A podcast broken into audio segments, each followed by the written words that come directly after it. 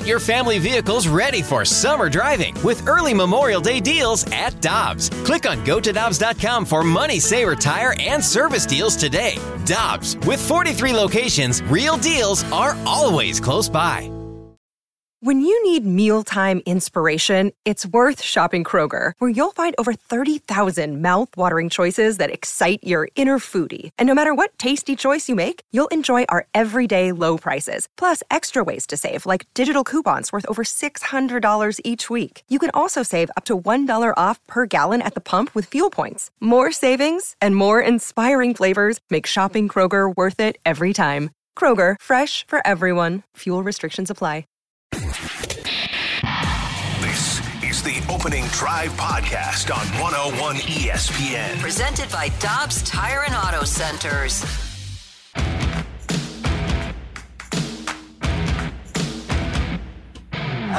Guess what day it is? Huh? Hump day! The Cardinals win. Cardinals are coming. Tra la la la la la. The Cardinals are coming. Tra la tra la. The Cubbies are going la tra la. Look out on the Mets. Tra la tra la. The Cardinals are coming. Tra la tra la. The Cubbies are saying. Good morning, everyone, and welcome to the opening drive on 101 ESPN. Brooke Grimsley, Super Bowl champ Carey Davis, not wearing black and gold again today. Randy Karraker with you, and we are thrilled because our Cardinals have won five out of six, and here come the Cardinals. Don't Oh, trade anybody. Don't do we're anything. buyers, Brooke. Buyers. Buyers. Yep. What, do you say we're going after? Max Scherzer. Okay, let's do it. It's done. yeah, we said it here. We're within a game or two You of the lead here at the first. deadline.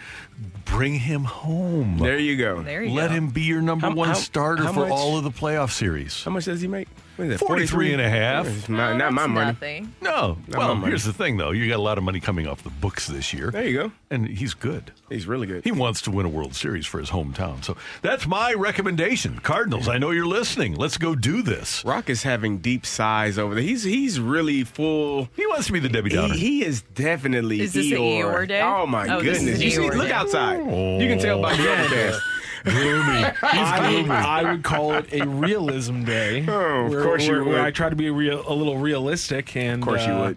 I'm on. I, I just think that the Pobo's right, and this is it's 2024, baby. Now you think he's right, huh? Randy, as you always say, Yeah. as you always say, these guys know so much more about the game than I do, so I should really defer to them. You're you're always right when you say that, and you know what? I, I'm leaning back on that advice this time. Okay, here's what I'm looking at, though. I'm looking at the Cardinals being down a run, seventh inning. Mm. Nolan Gorman, Cardinal product that Carey Davis has said, I am, he's pounded the table. Yeah. I am not trading this guy. I am not. and here's why. Swing, fly ball, launch right center field. Still there back. That ball is off the base of the wall. It hops up high. Here comes Carson around third. He's coming home. Throw to the plate. Off target. Gorman ties it up with a double. Chip with the call on Bally Sports. We are tied 2 2. The Cardinals get great work out of their bullpen. Giovanny Gallegos with a scoreless inning. Jordan Hicks with a scoreless inning. Jojo Romero with a scoreless inning. We go to the bottom of the 10th. Nolan Arenado's last walk-off hit.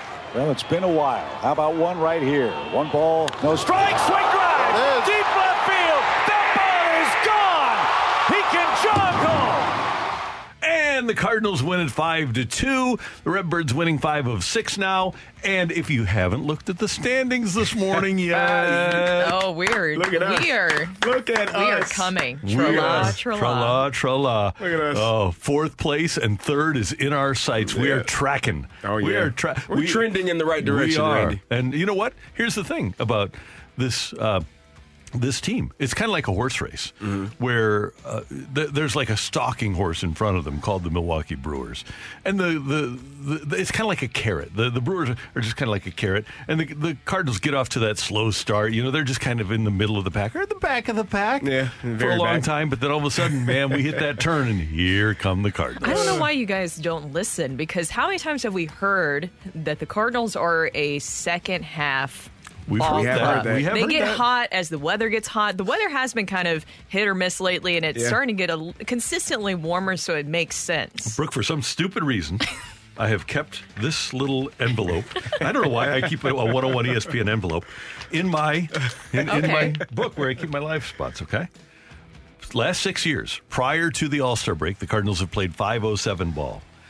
Last six years after the All Star break, the Cardinals are 256 and 174. That's a 595 clip. They are a second half ball club without question. And that is uh, 2000, actually 14, 15, 16, 17, 18, 19, 21, 20. So that's more than six years. I don't count 20 because it was stupid. Um, so one, two, three, four, five, six, seven, eight years, not six. Uh, and 20 was the COVID year. So that was, I don't count anything in the COVID year. No, those numbers should just be erased from the books. They should put an asterisk next to them. No, those aren't real. Those Uh, aren't real Nolan numbers. Arenado, if you uh, aren't aware of it, in July hitting 321, 374 on base, 679 slug. Uh, an OPS of 1.053, 44 hits, 24 extra base hits, 35 RBIs, and the desire of Ken Rosenthal to have him traded. Do you want to expand on that? Because that was interesting when you told me that this morning. Yeah, Matthew was uh, checking that out. He was on with AJ Pierzynski's podcast. Yeah. Rosie, Rosie, who is uh, a noted, eh, he doesn't love the Cardinals. Uh, he he thinks that they should trade their Hall of Famers rather than try to get better. He thinks they should trade their best players. It's intriguing.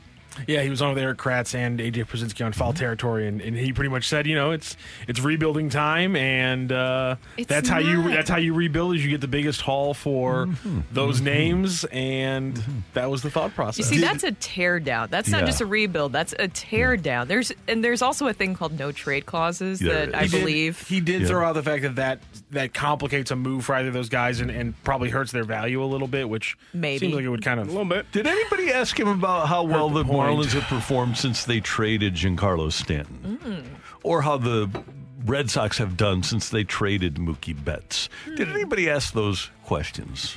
I, think it, I think it needs to be asked of No, Ken they, Rosenthal. They actually thought that Ken was being really, really soft on on on Mo and the Cardinals. I wonder if Ken Rosenthal has any idea what the statistics are of teams that have traded former MVPs. Because they're abysmal, Kenny. Not great. No, and I don't care because Kenny's not coming on our station anyway. Not- uh, but he's not a uh, you know, he, he's supposed to be an insider. Passing's way better.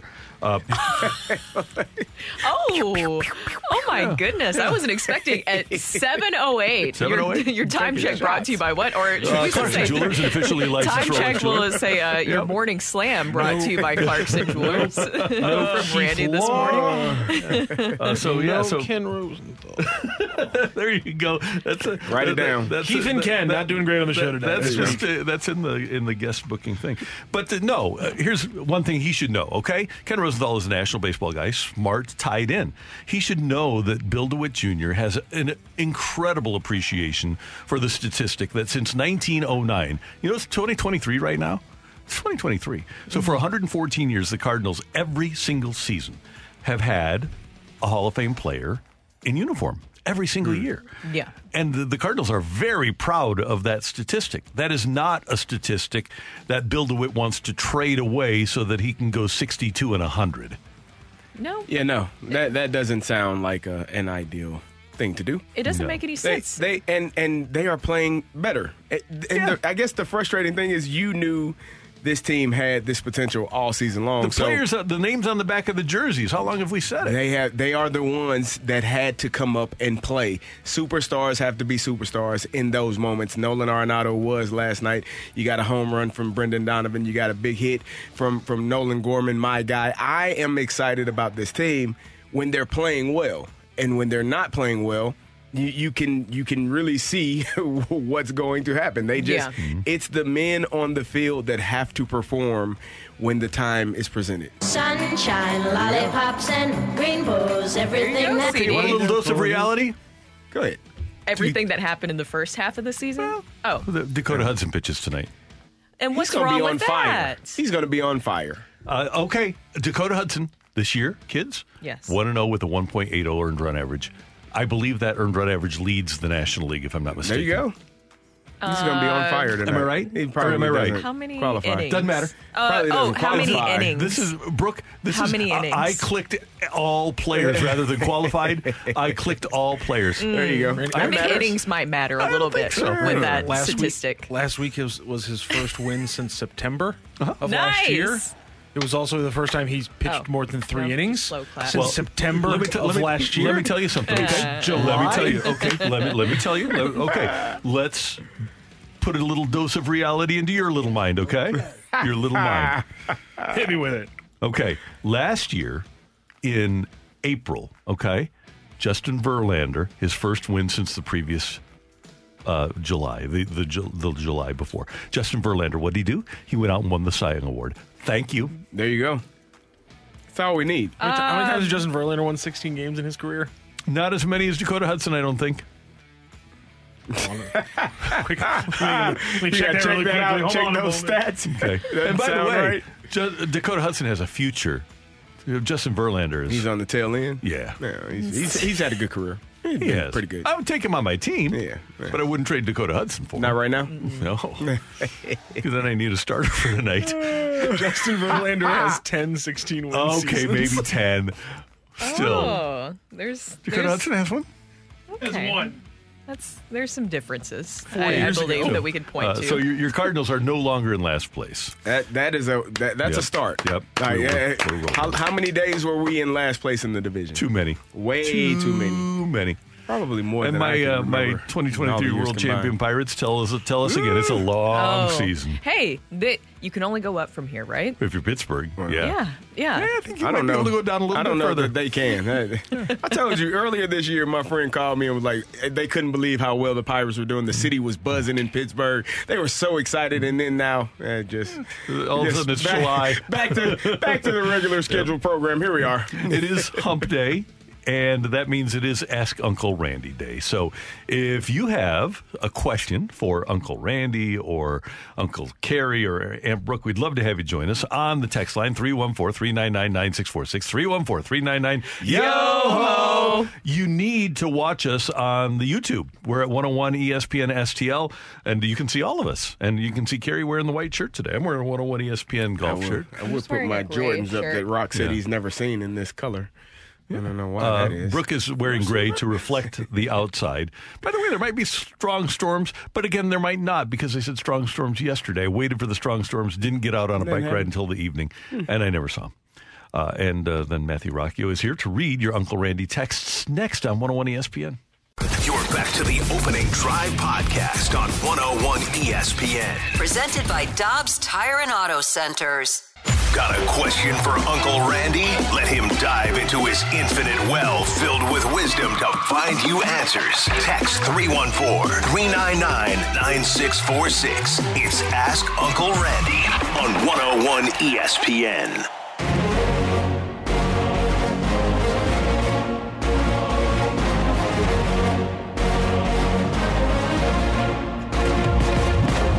I've been around, you know. It is time for Ask Uncle Randy here on 101 ESPN. And sometimes people have the same questions, the same situations that they're dealing with in life, and we understand that. And if you do send in a text that is Ah, damn it. to another text, we'll just we'll, we'll give you both oh man, the the same answer. Oh, that's one of my favorite movies. That was, God, you, you had to drive, you had, you, had to, you had to take a little bit of a turn there, but it's called I'm, the setup. I'm, I'm glad you, I'm glad you did. That was beautiful. Thank you. What kind of a show are you guys putting on here today? Fantastic one. Dear Uncle Randy, I'm planning a beach vacation. Is this great? Okay, let's go. Uh, dear Uncle Randy, I'm planning a beach vacation for me and my family. Way to brag on us. Uh, would it be better financially to fly and just get a rental while I'm down there or drive myself? There's nothing like time. You are better off flying. So we're, we're, we're talking Destin here. Uh, he just says beach. Okay, let's but just he's a St. assume Louis Destin. guy, so I'm assuming Destin. Destin, ten hours, right? Eh, you know what? Is it Destin, 10 hours? Yeah, like ten or twelve, right? yeah. Yeah. So, yeah, well, family though, are you? If you're driving yourself and the rest of the family is flying, drive. If, if we're all in this car together, Okay, but here's the thing. Yes, um, no, I, th- I think having your own car down there and having that bonding time with the family is kind of valuable. So let's go with drive.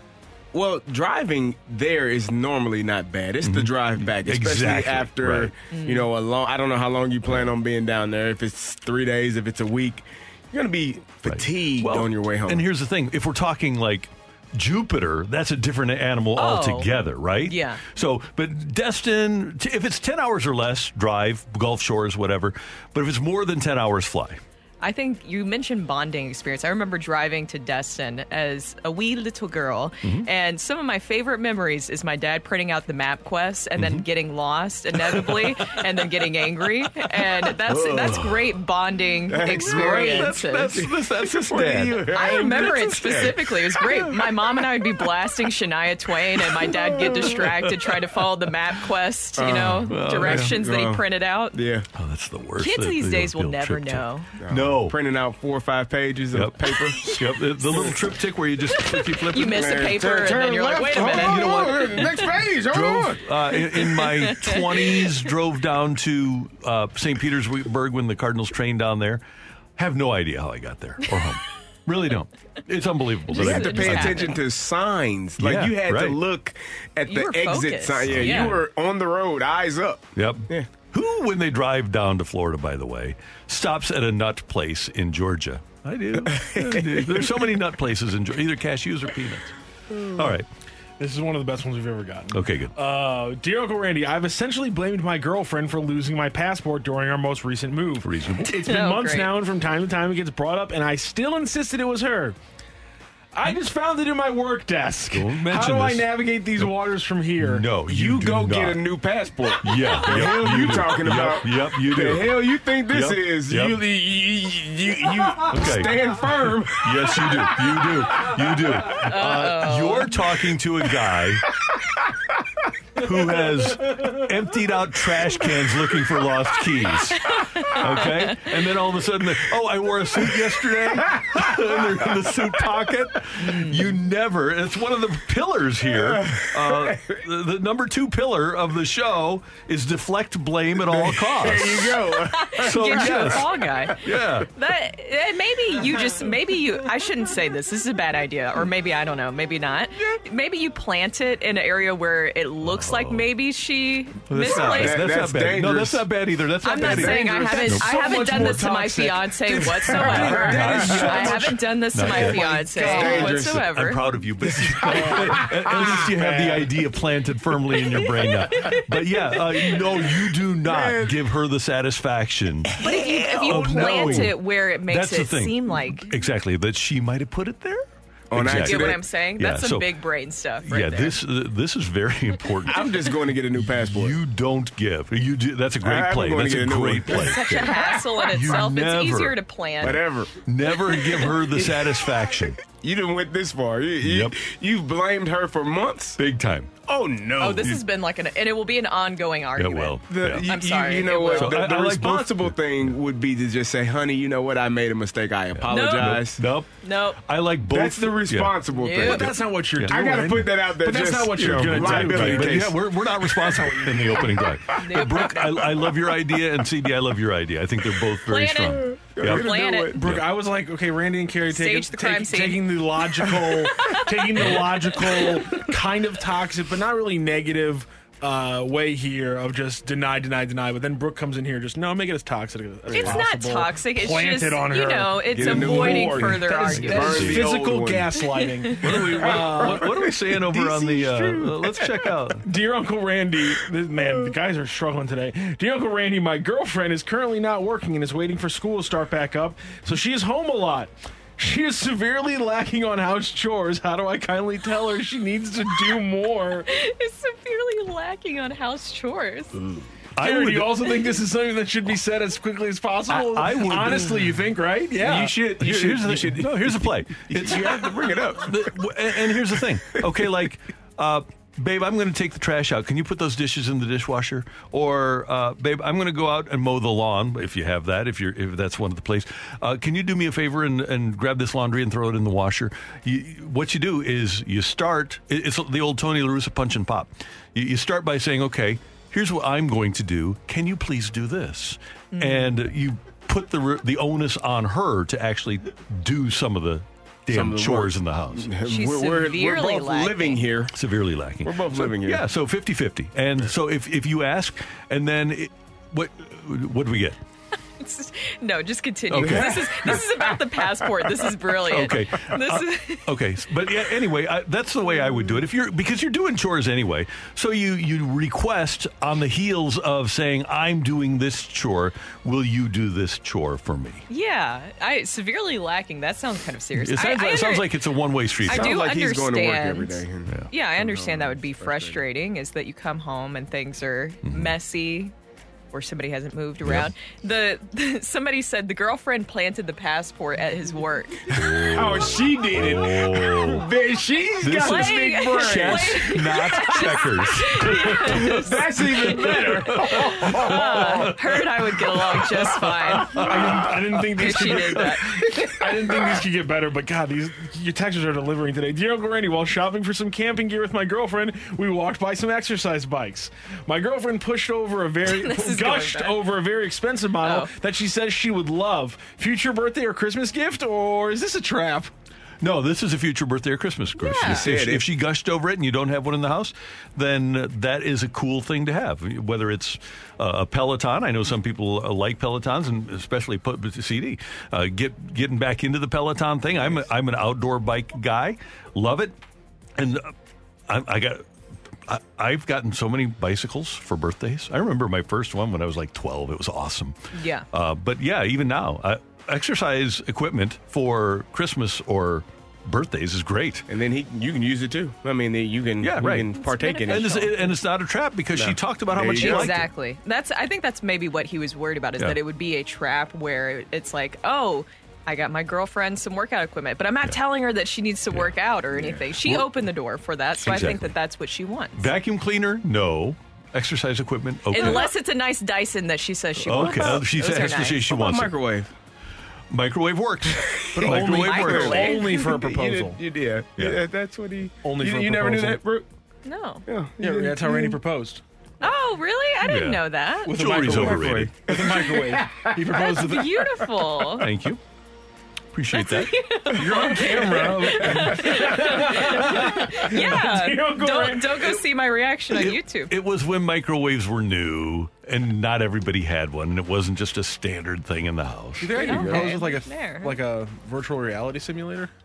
Eh, that's where that's where you go in 2023. Okay, fair enough. Dear Uncle Randy or cousin CD, I coach youth baseball and recently had tryouts where I had to tell friends their sons didn't make it, and now they're mad at me. How do I handle this? Carey, Man, I, hey brother, I love you. If you don't like it, tell your son play better. It is what it is. It's, just- it- it- it's tryouts for a reason. That means you get rewarded when you are good enough, and you teach your son. And we will have a conversation about hard work, about trying to get better, about the things that need to be worked on. Because in life, you're not going to just get things most times because your father's friend works for a company. Maybe you could, but that's a little bit of nepotism. So if I'm not mistaken, the greatest basketball player of all time didn't wind up making a sophomore high school basketball there you team, go. right? He he learned from it, didn't he? He went out and got better and then got best. Yeah. And then ultimately, his hashtag was be best. Yeah, And There that was go. his. Maybe not his. Okay, not Okay. his. I thought that was someone else. Come on, Matthew. Let's get one more. Matthew's saying let's go to a break, and I'm saying I'm saying okay. All we're right, here we go. Mess up here. Uh, I like all these. Uh, Dear Uncle Randy, I took my fiance to Pigeon Forge for her birthday last weekend, but we didn't do anything yesterday on her actual birthday. How do I tell her that I don't give a damn that her in laws are mad that we didn't do anything yesterday with them? this is not good. I would suggest. Also, way too many details, buddy. I, I would suggest that this weekend you conduct a birthday celebration for her family. I think that's only the right thing to do. I think, by the way, you should have done something yesterday on her birthday. But if you did Yeah. something, If you did over- something on the previous, weekend, but you gotta that do- was the actual birthday, meaning presents, spending time, maybe movies, concert, w- dinner, whatever you did, you actually, other than happy Carrie. birthday, dear, Yeah. I have hope you have a great one. I'm I- I'm There, asking. Carey. Well, let me put it this way: as the male in a relationship, there is a little quid pro quo here. We've talked about this Right? in the past. So a, a cake or something. There's something. Flowers, You got to get something, something. for something. Yeah. Right? Okay. All right. I got it. I get it. Okay. You're right. When you're right, you're right. Yeah, okay. So uh, every birthday, okay, every and you know what, guys? I understand that half birthdays are really valuable too. What? So yeah, half birthdays. Play that I don't card. think anybody does that. Oh, Are you- uh, but play just that card. showing that you care. Is that what you're that saying? card, Oh, okay. Yeah. Okay. It's a good thing. Birthdays are awesome. Show people But you love them. birthdays? Show you show people you love them with happy birthdays. Did this? So did, is this guy saying they didn't do anything? They didn't for do her anything for the birthday? birthday, but they did. They went to Pigeon Forge and had a great time for her birthday, but you didn't do anything actually on the birthday. But I would say for the in-laws, this weekend, Saturday, Sunday, do something, have a little barbecue, go out to d- take the in-laws out to dinner There's for still, the yeah, birthday. there's still plenty of oh, time. Yeah. I'm just. I'm, okay. Brooke's still doing Bo- Brookapalooza. I, I'm trying to figure out the in-laws portion of it. Well, they- they want to Yeah, celebrate was- their daughter's like a- birthday. Well, take her out. Well, that's the thing. I guess they're with them in Yeah. Pigeon Okay. Forge, is what I'm gathering. Okay. All right. Or maybe Well, the in-laws just expected him to have something look. planned because they weren't in on the Pigeon Forge thing. They want to So- celebrate her birthday, oh. and so, So they're mad that he didn't have the infrastructure there for them it. to do so. And he's like, "Why? Why, why do I have to plan something for your birthday? I did that." Okay. Which I'm kind of on his side there. Hey, I just- Pigeon Forge, lots Nope. of mini golf. Hey, it- there you go. Go see the Titanic. the the birthday The Titanic ends. is there. The, bir- the Oh. birthday the the There's so much and, here. and Brooke, I think you'll you'll join me here in saying this. Uh, your birthday isn't over until you say it is, right? Yeah. Thank you. Totally. There, there we go. Coming up, we've got trade rumors from around Major League Baseball. Where the Cardinals headed with trade rumors? That's next on 101 ESPN.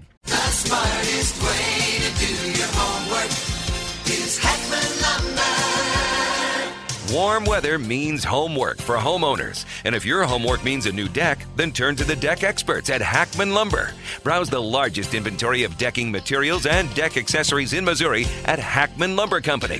Talk with their experts about treated lumber, cedar, TimberTech, Trex, Envision, Azek, and Deckorators to find the best deck for you. Check out endless choices of railings, balusters, and LED deck lighting options. Hackman Lumber Company will not be undersold on in stock decking materials guaranteed. You can choose to do it yourself with Hackman's expert advice, or they can recommend reputable contractors to do the work for you. Stop by and see Hackman's expanded paint department too, with brushes, rollers, painter's tape, and four different lines of interior and exterior paint. Custom color match available. Visit Hackman Lumber's newly remodeled stores in St. Peters and Pacific, or their showroom in Troy, Missouri. Hackman Lumber. The longest field goal ever attempted is 76 yards. The longest field goal ever missed? Also 76 yards. Why bring this up? Because knowing your limits matters, both when you're kicking a field goal and when you gamble. Betting more than you're comfortable with is like trying a 70 yard field goal, it probably won't go well. So set a limit when you gamble and stick to it. Want more helpful tips like this? Go to keepitfunohio.com for games, quizzes, and lots of ways to keep your gambling from getting out of hand. Drive podcast on 101 ESPN. Presented by Dobbs Tire and Auto Centers.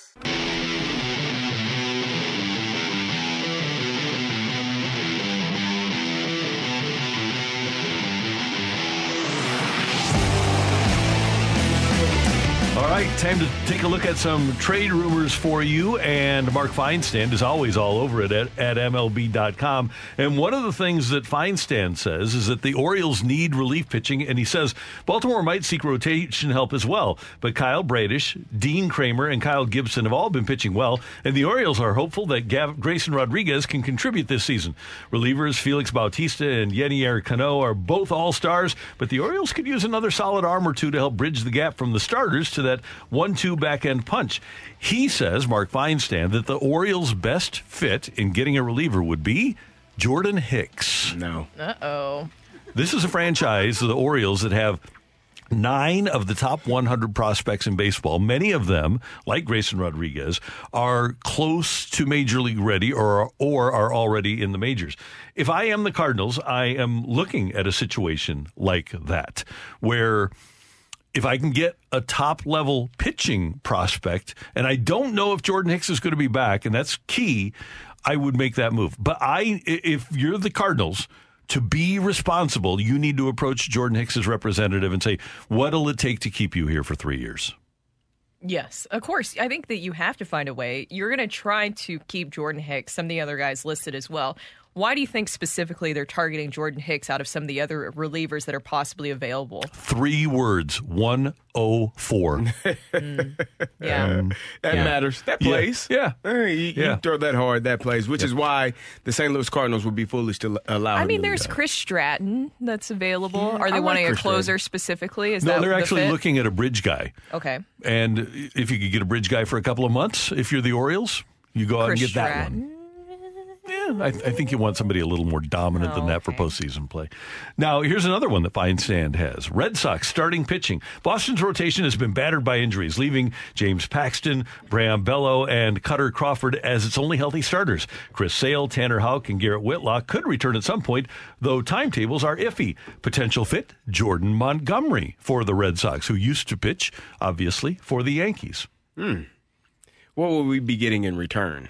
That is a good question because, again, if the Red Sox had close to major league ready pitching available, you would think that they would utilize it Yes. in their pursuit of making the playoffs this year. So my guess is that that that player they aren't going to trade Marcelo Mayer, their hotshot shortstop prospect. My guess would be that the Cardinals would get more of a mid-level prospect from Boston in exchange for Jordan Montgomery. I think the the market for for Jordan Montgomery will be pretty robust. How? What do you guys think the likelihood is of? Okay, you trade away Jordan Montgomery or even Jack Flaherty. What's the likelihood for both guys you think of being able to possibly still get them back in free agency? Zero. Okay. I agree. I, I, I think if if and when they do leave, I don't think they're coming back here. I, What about Hicks? Say same situation. See, I don't with think Jordan Hicks should leave, but I think if he goes free agent, he's going to be looking to get paid yeah. a, a massive amount of money going forward. And then now you're looking at three pitchers that you would be trying to bring back.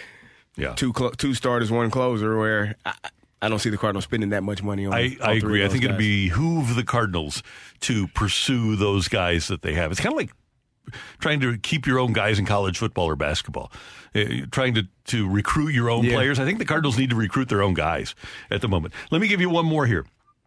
Guardians need an impact bat. And Feinsand writes Cleveland ranks 27th in the majors in runs scored and 26th in OPS, numbers that underscore the need for another big bat, specifically in the outfield. The Guardians could opt to deal Amed Rosario rather than giving up young, controllable talent. Best fit for the Guardians, according to Mark Feinsand, Tyler O'Neill. Really? Mm-hmm. Oh. If you could get something for Tyler O'Neill, would you be all over it? Yeah. I would. uh, yeah. yeah. And you'll see him Thursday, by the way. Mm-hmm. Yeah, because he doesn't have a he he just doesn't have there's no room for him anymore here. He had an opportunity. Obviously, he started the season off as the was opening day center fielder and Yeah. and got injured. Has been often injured, and so there's really no room for him. You got Jordan uh, Walker, you got Lars Nootbaar, you got Dylan Carlson. Maybe, maybe not. You got you got plenty of guys Alec out there. Burleson Alec- as an uh, option. Uh, yeah. I mean, he's he's uh, around, is what I'm saying. And then you just drafted an outfielder in the first round. So eventually he's going to be up here and, and performing. So Now, these are all rumors. Can I give you one that's no chance? Mm-hmm. Sure. Feinsand writes Mariners, second baseman. Seattle ranks in the lower half of the league in runs scored, home runs, and OPS. So adding a bat figures to be GM, GM Jerry Dipoto's focus this month. Second base would be a good place to start because Kolten Wong has been a huge disappointment in his first season with the Mariners. Seattle has young pitching to trade, so perhaps a deal with the Cardinals to land both an infielder and an outfielder would make sense. Potential fit, Brendan Donovan. No, He's not Brendan going anywhere, Donovan- is he? Brendan's Baseball. not. He's not going anywhere, and it, that's what I was saying is that his play recently, if anything, makes it more of a case of why you need to keep him. He's a he's a piece that you have for 2024 and moving on for the Cardinals, and at the same time, you feel a little bit better at least about moving on from some of the other position players because of Brendan Donovan's ability at the plate and with whatever position you put him in. I think Brendan Donovan is is available. I think Dylan Carlson, obviously Tyler O'Neill. You got a few guys because of the the Value is that and the, the value, and you have more people at those positions. You got enough middle infielders, and you believe Masyn Winn is on his way here soon. If you don't get uh, trade Paul DeJong, you got four guys still that can play that spot. So. I don't know that he's going to be. He, his value is extremely high, especially talking about Brendan Donovan because of how he's played the last, you know, 10, 15, 20 games. He's done an outstanding job. Much like Nolan Gorman, though, if I'm going to trade Brendan Donovan, I need a front of the rotation starter. Uh, like I said, I would trade Gorman in a deal for Dylan Cease. I, I would have to get George Kirby, and I might I'll only go one for one, A- Mhm. and it would take Kirby from the Mariners for me to trade them Brendan Donovan. Yes, it it would have to be something that makes sense, that completely fills that void of what you're going to be looking for as you are in this kind of gray area with Jordan Montgomery and Jack Flaherty and what that's going to look like moving forward for the Cardinals because you still have to have a number one guy in your starting rotation moving forward. Another thing that I found interesting, speaking of trade rumors and stuff, have you guys been following with the Reds? The Reds obviously need starting pitching. They're in a very similar situation, and it seems like a lot of the trade rumors that we're following with the Cardinals, the Reds are as well. They're being attached in talks with the White Sox. What do you think that that's going to look like moving forward? Because the Reds really, really, if they want to continue to make this push, especially to win the division or at least get back to the top of the division, they need starting pitching. This is one of those situations where the Cardinals and Reds are completely different because the Reds are desperate. It- we hate to say this, but the Cardinals make the playoffs so much that they aren't desperate. But the Reds, they haven't made the playoffs since 12, um, except for maybe the COVID year. But the, they haven't been legit since 2012. It's been more than a decade since they, they've been legit. And last year, you had the owner's son saying, "Well, where else are you going to go?" Right When- on, Yes, on opening it. day. So you need to reconnect with your fans. So I would and their fans have showed up Yeah, that's so much And- to and- all these different i mean because of the way they're playing you have elly de la cruz Right. and his playing it feels like you have to add something if you're the reds and they have prospects. So if I were the Reds, I would be inclined, and it's. I, I still can't figure out how they're good. I mean, go look at the the Reds statistics. Figure out for me how they're good. But I would try to make a. I, I would try to take a shot because you only get this Elly De La Cruz first year excitement one time. Oh, All right, good. I mean, they've lost six in a row. Yeah, they have. They're three and seven in their last they- ten. yeah, they, they, they're, they're what'd you say, kind of scuffling. Yeah, right. But Kinda- it- kinda it- they are they are starting pitching. Brooke, you talked about it a couple of weeks ago. They're starting pitching in the ERA in the first inning. How oh, poorly they have Yeah. been performing. They are looking for that as well. I mean, that you got two teams in the division both looking for starting pitching, and it may come down to that. You know, to see who's going to be able to push for that for that playoff spot. And the cool thing is, is that the Cardinals have those two starters. It's going to be a, a real seller's market for Flaherty and, and Montgomery. Do you think that there's any chance that the Cardinals just continue to win at the rate that they are, and the the front office says, you know what? We know we're going to lose these guys in free agency, but we have an opportunity now because now we're three games out of first place in the division. The hell with next year. Obviously, we got to go find free agents and find guys in the offseason anyways to be starters. Do you think there's a chance that they do not trade Jordan Montgomery and Jack Flaherty and just ride it out and try to get a championship? No, if I- they I- are, if, a- again, you have to be within, I believe, you know, less than five games. I got a great sense of self awareness from Mo the other day. That this team, and I've told you guys, and this is the way I feel. Don't believe anything you see from this club because Yeah. this, what you're seeing here is kind of a mirage. Not that they're bad players, but w- when there's no pressure, teams are different. And especially for a team like Miami, which is starting to feel a little bit of heat for the first time, I don't think this Cardinal team can play in September. I, don't- I don't think they're good enough to be a September team, a, a good September team. And if there's one thing I'm going to believe with what Mozeliak said recently, one thing that I will agree with him with is that they are looking ahead to 2024. I think you have to think about that because then it looks absolutely silly. And imagine how frustrated Nolan Arenado uh, is going to be even more so Yeah. if you don't actually build, continue to build around this core for next season. I think he'll be more frustrated if you have a chance here this season and you trade away those two guys.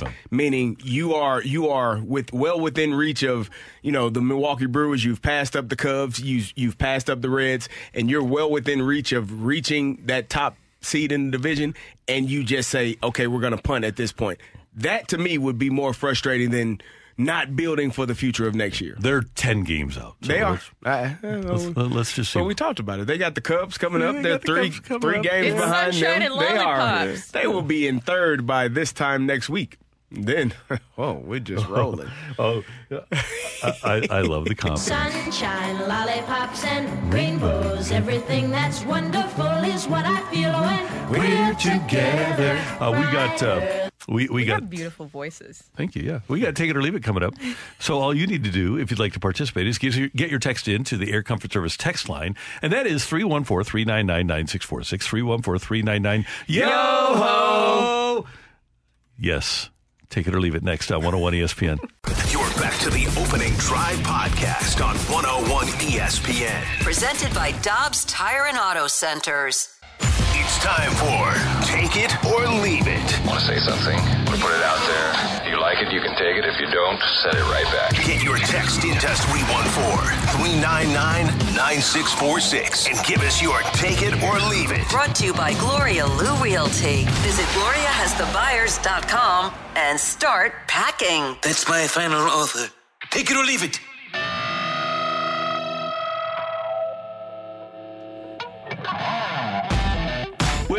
Grimsley and Carey Davis and uh, Matthew Rocchio, I'm Randy Karraker. Time for Take It or Leave It here on 101 ESPN. And uh, guys, we were just talking about this during the break, and I believe we had a, a that checked in as well. Uh, Cincinnati Reds attendance this year is up 26%, and they have had eight sellouts this year. Take it or leave it, that great Cincinnati fan base has been reawakened by one guy, Elly De La Cruz. Oh, I oh, would go. take it. I would go for that. Hey, Yeah. you got a guy that can run that fast, hit the ball that hard, and that far, and play defense like he does. Yeah, He's It is. amazing. It is. Exciting. And just It this his speed, his athletic ability. That's something I would love to see in person. And it makes sense for Reds fans going from last season. What was it around like 9,000? Maybe it was like an Mm-hmm. average for the game. And then you have an uptick. It's nowhere near Busch Stadium numbers, of course. But when you're actually putting a product out on the field that's worth going out there and seeing, it makes sense why people are going to show up to that. Yep. It's kind of like how you're already seeing Jordan Walker jerseys. I mean, I remember before Yeah. the season started, I was already seeing young kids walking around with Walker jerseys because having a young athlete like that that's so exciting gets everybody else excited. It is. Yep. Yep. So Draymond Green was on the Pat Bev, Pat Bev podcast talking about his uh punch and saying, you know, you don't just punch people for no reason. One word isn't going to cause me to punch. It's not going to trigger me to punch one of my teammates, which led Anthony Poole, Jordan Poole's father, to chime in, basically saying that calling Draymond some names and saying that he didn't apologize to me and my wife and, you know, he can meet me anytime he wants. Take it or leave it.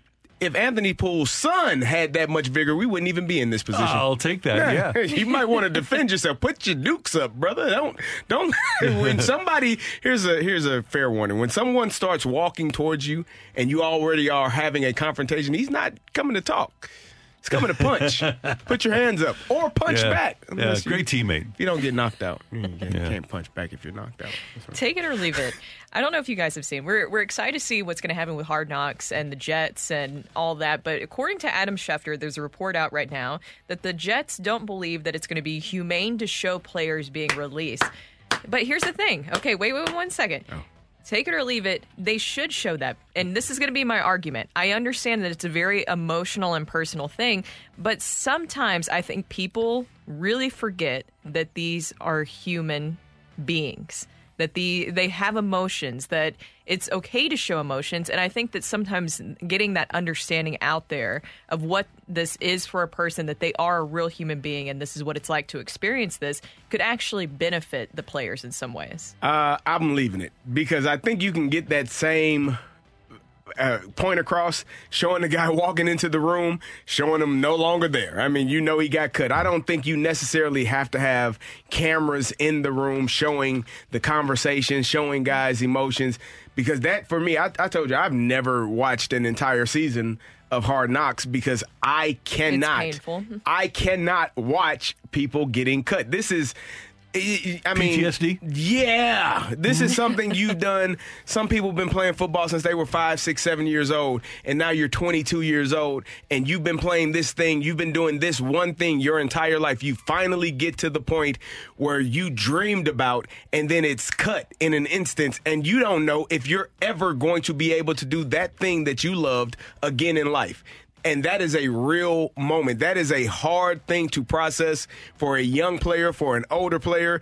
It, it doesn't matter who you are. That is something that when you are no longer doing that, it, it takes time to process that and get over that. And to have that moment showed in real time, I don't think that's good. All right, uh, to your texts, the text line open 314 399 9646 314 399. Yo! Matthew, what do we got? Take it or leave it. The Cardinals need a theme song for this second half Yes. run. The heat is on was perfect. We need one just as good. I'll take it. Got to come What up would with a that- song. What would that song be? I don't know. Okay. What's, when's the last time Nelly came out with something new? Maybe he needs to come up with something new. A minute? Question. a while.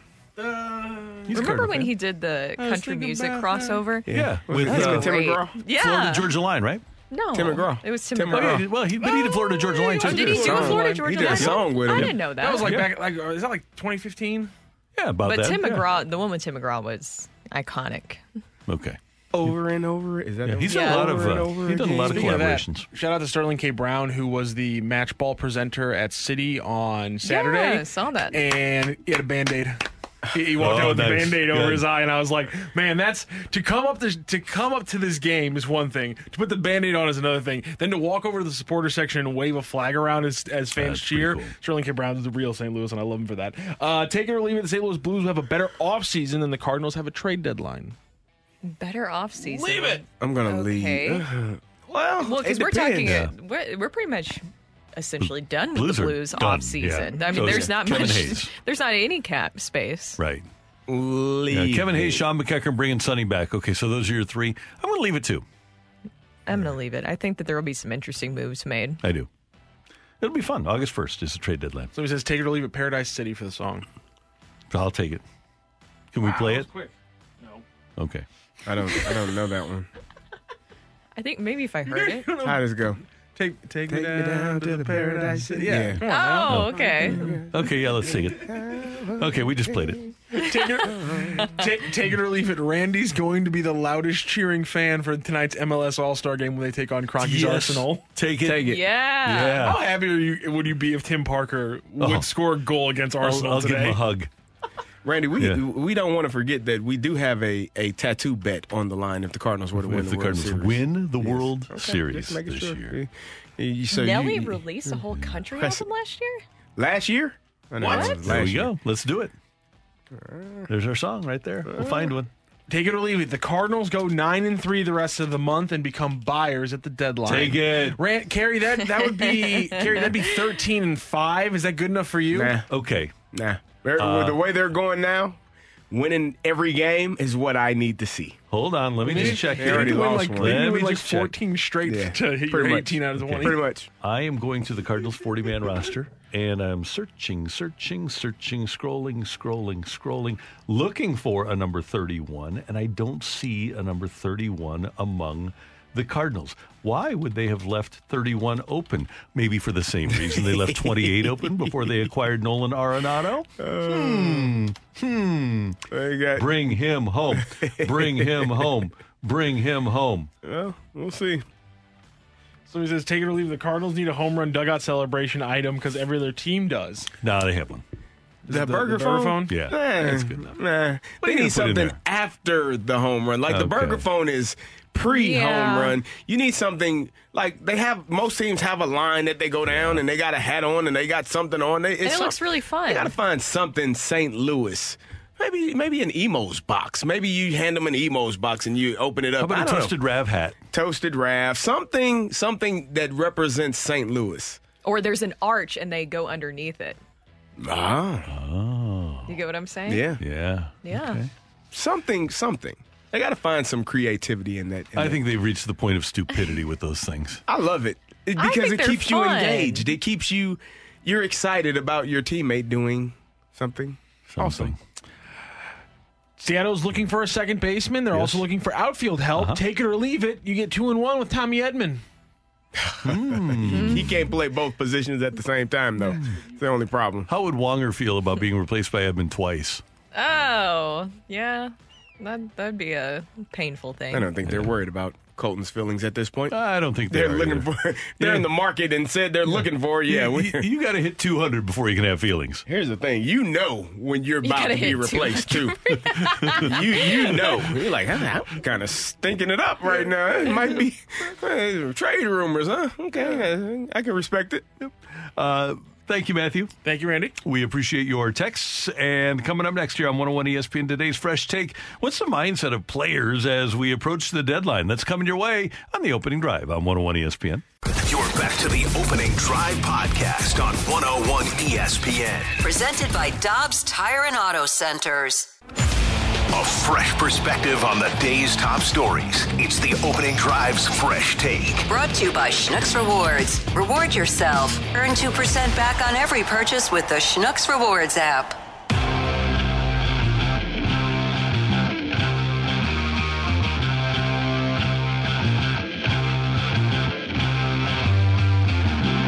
Happy National Hot Dog Day.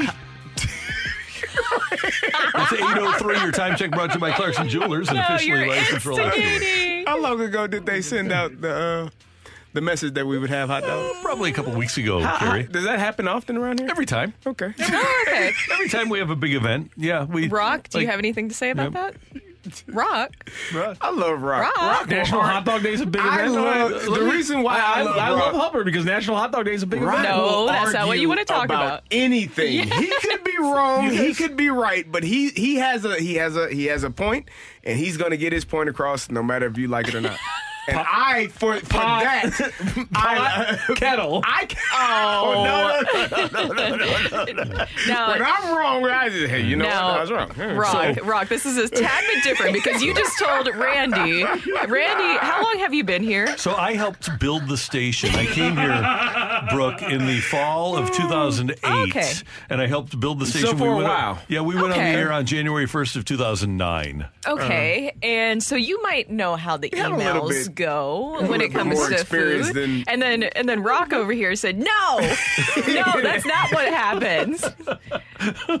So uh, anyway, Steve's Hot Dogs is bringing hot dogs by Hubbard Radio today, and we're excited about it. Thanks to our management for celebrating National Hot Dog Day and for Steve's Hot Dogs. And oh, by the way, we should note that in addition to it being a National Hot Dog Day, hopefully somebody's bringing in daiquiris because it's National Daiquiri Day Is it too. really? It is. So hopefully that will be the combo that makes all of us on the radio better today. I have a question. How did they decide? Like, what do you need to pass in order for something to be like a national something day? apply for it. Just apply for Everything it. has. Can you just claim it and then it just so. goes out that way? Yeah, pretty cool, huh?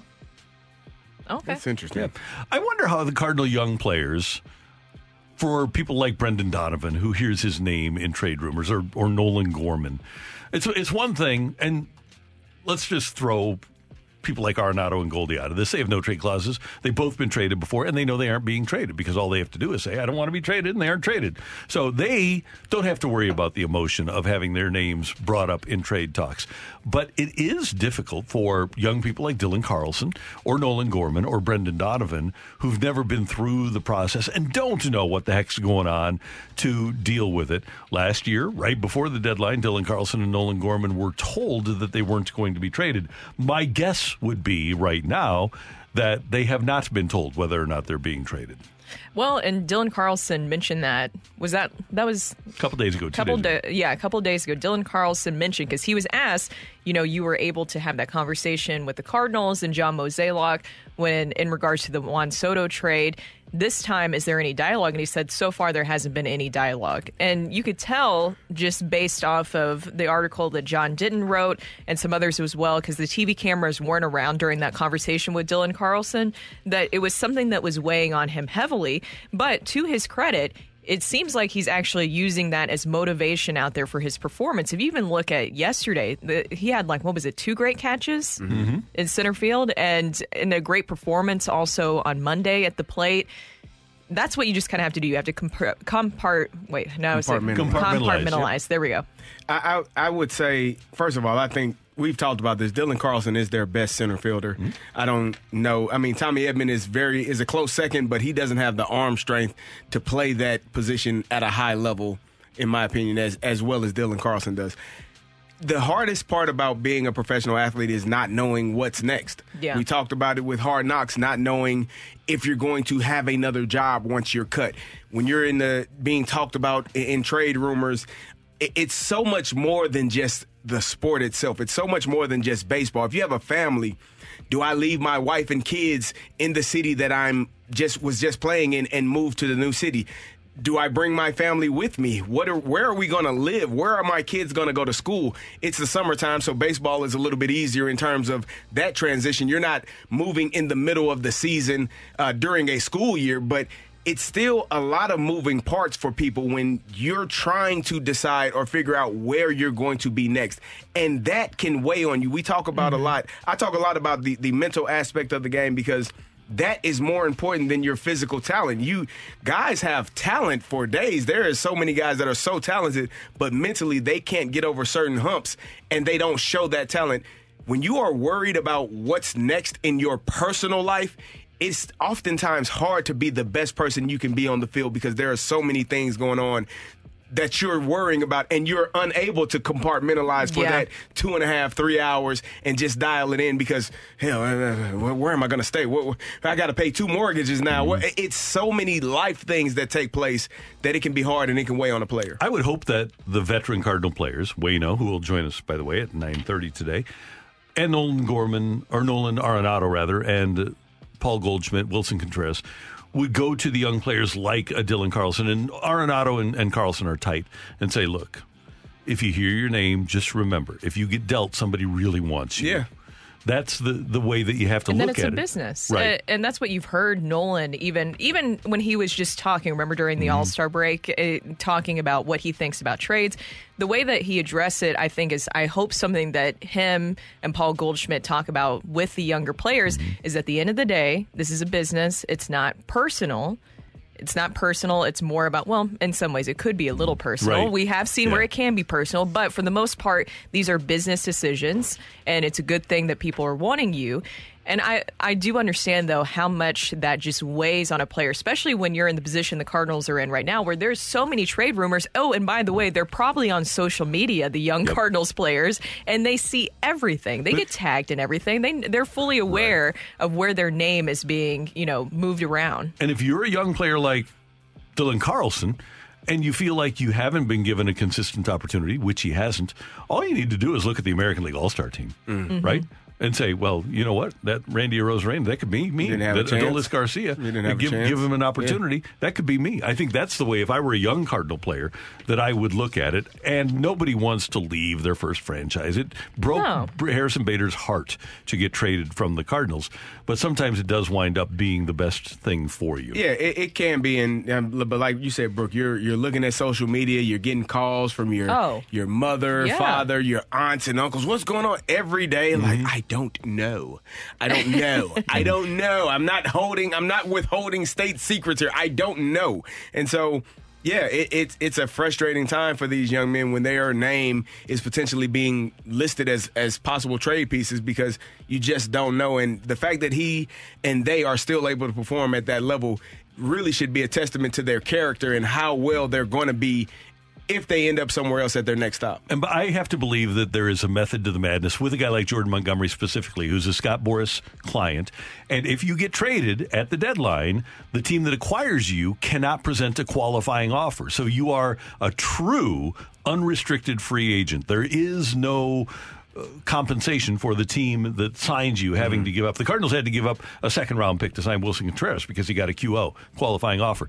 If you get traded, you can't get a qualifying offer. So that's one of the things that I'm sure that Boras and Montgomery and maybe even Jack Flaherty and his representatives are looking at is that they're going to become free agents and they want to be free free Right. agents. So the best thing for them might be to spend 2 months with uh, or 3 if you get to play October with another franchise. That is Carey. That is Brooke. I am Randy. And that's today's Fresh Take here on 101 ESPN. Coming up at last week's MLB draft, CBC's Nazzan Zanetello was the 50th pick overall in the second round by the Red Sox. He joins us next on 101 ESPN. You're back to the opening drive podcast on 101 ESPN. Presented by Dobbs Tire and Auto Centers. Welcome back to the opening drive on 101 ESPN. Carey Davis, Brooke Grimsley, Randy Karraker. Great to have you with us. And great to go to the celebrity line and CBC's Nazzan Zanetello, a second round pick, 50th overall by the Red Sox, joins us now from Fort Myers, where he's getting his pro career started. Nazzan, thanks so much for taking some time and congratulations. How are things going?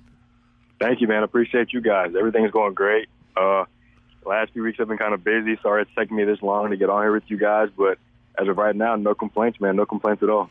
So, Nazzan, just take us through this journey because you were in Seattle when you were selected, and it was the Red Sox that you were going to. Just take us through going to Seattle. We saw your family there, that whole process and what it was like. Yeah, so first, like leading into Seattle, uh, my mom wanted to have a grad slash draft party because you know, like we didn't really know when I was going to get drafted, so it was kind of just like a thought, you know. But then going to combine, draft combine down in Chase Field in Phoenix, I really improved my stock there in the interview process. So I got home and got an email saying that I was invited to go to Seattle for the actual draft, and that meant like something good, you know. A high chance I went first day, so told my dad he was like, you know what, why not? Like let's go to Seattle so we can cherish it and, and experience it firsthand, you know. But then after that, we got to Seattle. It was a lot of nerves going on. Real happy, real excited, real scared because I didn't know where I was going to go. You know, there was 70 picks the first day, so I could go anywhere from one to 70. You know, so it was very, very exciting, very scary at the same time. But then just being able to walk that stage and interact with the crowd, um, the news reporters that were there, be on MLB Network, that was all just so surreal. It was a dream come true. Like I remember, I didn't remember where I was. I put the hat and jersey on, and I just smiled. You know, like I couldn't do anything else but smile. just zoned out for a minute. It, it was a great moment to see on TV. It was great seeing your mom, your dad, and your sister there. Did you know that the Red Sox were that interested in you? Because I remember when you were in high school, you had a lot of scouts come around and watch you and talk to you. Yeah, I did not know that they were that interested, but I did know they were interested for sure because the Red Sox were actually the first team to reach out and scout me. Um, I remember the area scout Alonzo Wright. He was at everything super early. Like he was the first scout to come watch a practice by himself. Um, it was our first practice in the winter in like February. We were in the basketball gym. He was in there, the first one there. Coach Horn said he got to the door to open the door, and somebody was there asking if I was going to come to practice today. So it was like just having that there is really a great feeling. Nazzan, take us inside the, the green room at the draft. You, you've had 49 picks. You mentioned that it's kind of a scary proposition. Your family is there. What was the emotion when you got picked, not only for yourself, but for everybody else in your family? It was just like a huge sigh of relief, you know, like the wedge finally over, like the build up can finally break down, you know, because there were 49 picks before me. A lot of my friends got picked before me. A few of my friends were in the green room and exited the green room before me, and it was just a great feeling to see them get drafted, but even better feeling for me to get up from that green room and walk the stage. And then what happened after that? Because as you as you mentioned, we've been talking to you and following this whole journey. So you get drafted. What happens immediately after that? I know I saw interviews, and you went to the All Star game too. Yeah, I did. I got. I went to the home run derby and All Star game. Um, I actually met Marshawn Lynch and Zach LaVine at the home run derby, which is pretty cool. Um, but then after that, it was kind of just like straight to business. Like I got home, I got back to the hotel that night after the draft, and immediately was getting phone calls and emails, having to sign terms and contracts and talk to my advisor about certain things. So it was kind of just like now let's get to work. You know, like the dream's over. Like like the dream has come true finally. So now it's just time to get to work and fulfill it. Nazzan, you've got a couple of CBC guys in the majors, and Jake Burger with the White Sox, Matt Vierling with Detroit. Had you had any contact with those guys as you prepared for the draft? Uh, I remember sophomore year, whenever uh, CBC went to state, my sophomore year, um, right before we left on the bus, Coach Horn uh, FaceTime Jake Burger. He kind of passed the phone around. He kind of gave us a little words of wisdom, like what to do, um, just stay calm, whatever, whatever. And then uh, I never talked to Matt Vierling uh, firsthand, but lead, like just going through the process, Coach Horn reached out to me a few times and said Matt Vierling said he's rooting for me and pulling for me and wishes nothing but the best. So I guess I've had contact with those guys, yeah. For people who haven't seen you play, you're a five tool player, very talented. I know that you've pitched before, you played shortstop over at CBC, but also you can play in the outfield. What is your kind of five year plan and what you hope to accomplish with the Red Sox organization? Yeah, so the Red Sox have me on a 50 50 plan. Uh, I'll play half the games at short, half the games in center field uh, for for the first little fall league we'll play here. So we'll see where that takes me. But for the longer, I think I'll stick at shortstop for sure. Nazzan, uh, who was 8, 9, 10, 11, 12 year old Nazzan Zanetello's guy? Who was your baseball player growing up? I love watching Albert Pujols. Um, I went to a, a David Freese camp at Lafayette. I really loved anybody on the Cardinals, dude. Like I was a huge Cardinals fan growing up. That's so cool. And as a shortstop, was, was there a shortstop you watched? Yeah, growing up, I played third base, so I loved watching uh, Manny Machado. Mm-hmm. He was my favorite player for a while. Then we got Arenado, so that was like even better. You know, but as far as shortstop go, I love watching Trea Turner, and now I like watching uh, Jeremy Pena a lot. And how excited are you for just this new journey? I know that you were planning on going to Arkansas. Obviously, things have changed now, but how excited are you for this journey and how big this is going to be going from high school, just going ahead and starting your pro career? Yeah, I'm super excited because it just gives me a kickstart rather than um, going to college for three years, kind of getting ahead of the ball now is really just the biggest thing for me. Um, getting that three year head start. Um, I honestly can't. like it's now it's just my life, you know. Like I'm doing this every day, day in, day out. Like I said, I spent maybe two days back in St. Louis since I've been drafted. So I went from Seattle to St. Louis for a day, St. Louis to Boston, Boston back to St. Louis for a day to pack, and now I'm here in Fort Myers. So it's like it's all the ripping and running. Like it's all it's all to be worth it in the end, you know. CBC's Nazzan Zanetello, second round pick of the Red Sox, 50th overall with us on 101 ESPN. Uh, Nazzan, Brooke mentioned that you're a five tool player. What's the strongest part of your game as you start your pro career? Honestly, I think just my arm and bat. Um, the fielding can definitely improve a little bit in the infield and outfield. But right now, I think my best two tools are my speed and my bat. And what happens in Fort Myers? What's this next couple of weeks going to be like for you? Yeah, right now I'm on the uh, progressional plan, just getting back in baseball shape, back in game shape.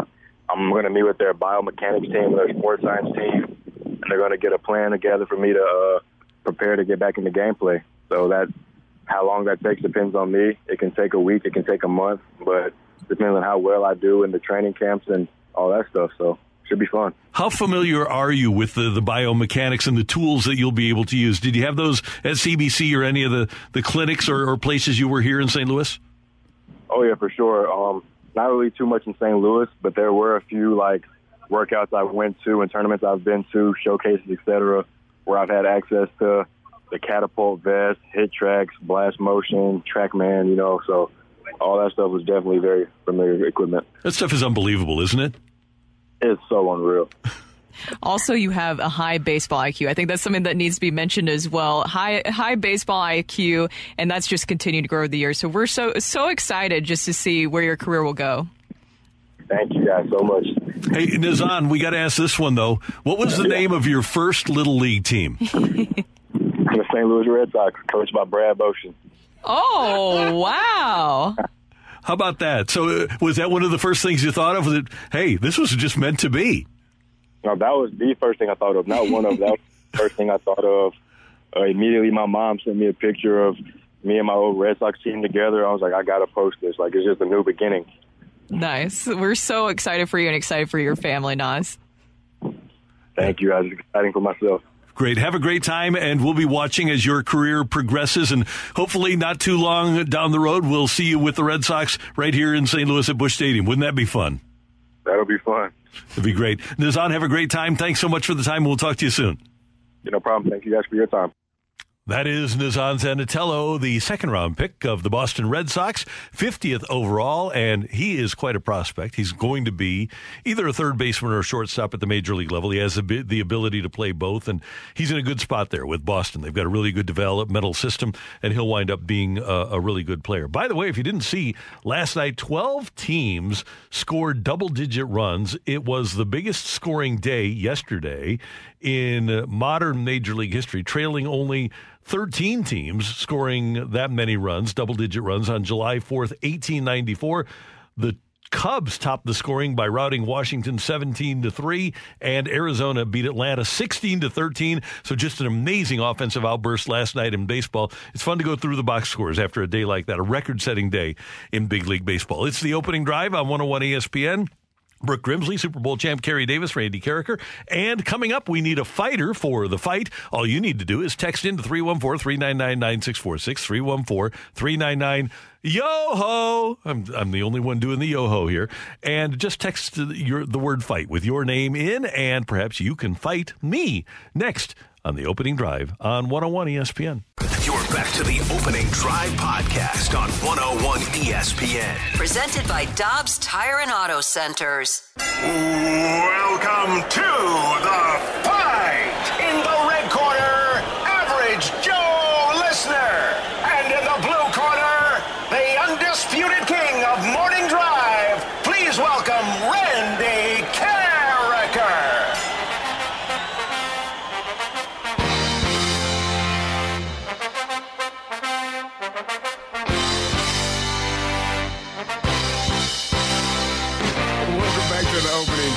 Davis, joined by Brooke Grimsley, and it is time for the fight. And our fighter today is JR. JR, how you doing? Doing good, sir. How are you? Doing wonderful. You ready to take on Randy Karraker? Uh, we'll see how it goes. All right, here we go. On this day in 1961, this Cardinals All-Star hit Cardinals All-Star hitter tied a 40-year record when he collected 14 total hits across just 2 days. Is it Bill White, Curt Flood, or Julian Javier?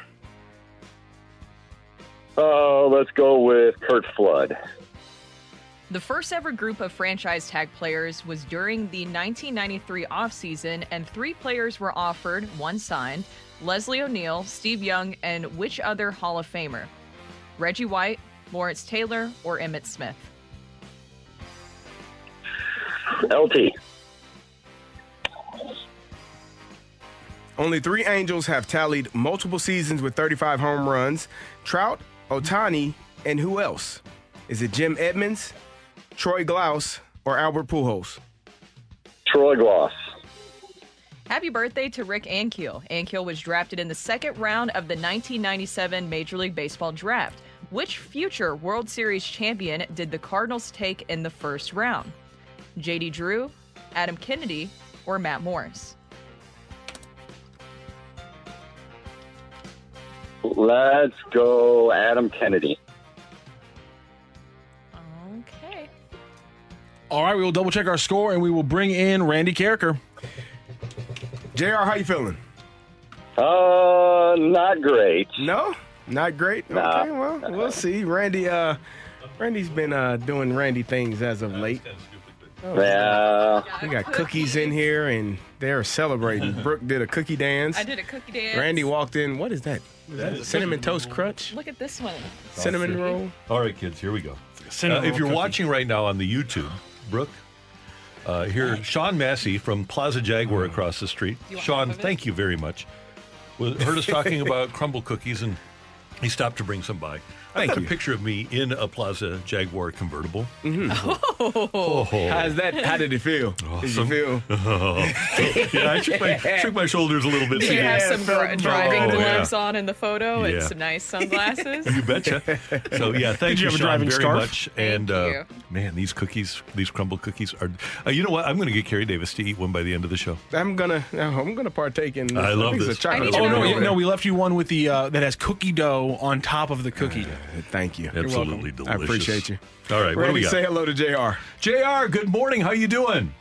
Good morning, sir. How are you? I'm doing great. Thank you very much for listening. Thanks for playing. We appreciate it. Good. Take it easy on me here. I'll do my best. I tell won't. these guys every the morning when I'm leaving the studio. Take it not. easy on No. me. He, he won't. All right, Randy, here we go. I'm ready. On this day in 1961, this Cardinals All Star hitter tied a 40 year record when he collected 14 total hits across just two days. In 1961, 14 hits across two days. A lot of hits. That is a lot of probably a double header. Uh, back-to-back doubleheaders. Back to back double headers. Um, did you say Hall of Famer? Cardinals All Star. Cardinals All Star. All right. Well, I'm guessing it in, in 1961, it probably was not Stan the Man. So you've got Ken Boyer, probably not Tim McCarver, definitely not Dal Maxvill. Um, who? Let's see. 1961 squad. Probably not Dick Groat. You know, back to back doubleheaders, 14 hits. I will go with Ken Boyer. The first ever group of franchise tag players was during the 1993 offseason, and three players were offered, one signed Leslie O'Neal, Steve Young, and which other Hall of Famer? 1993.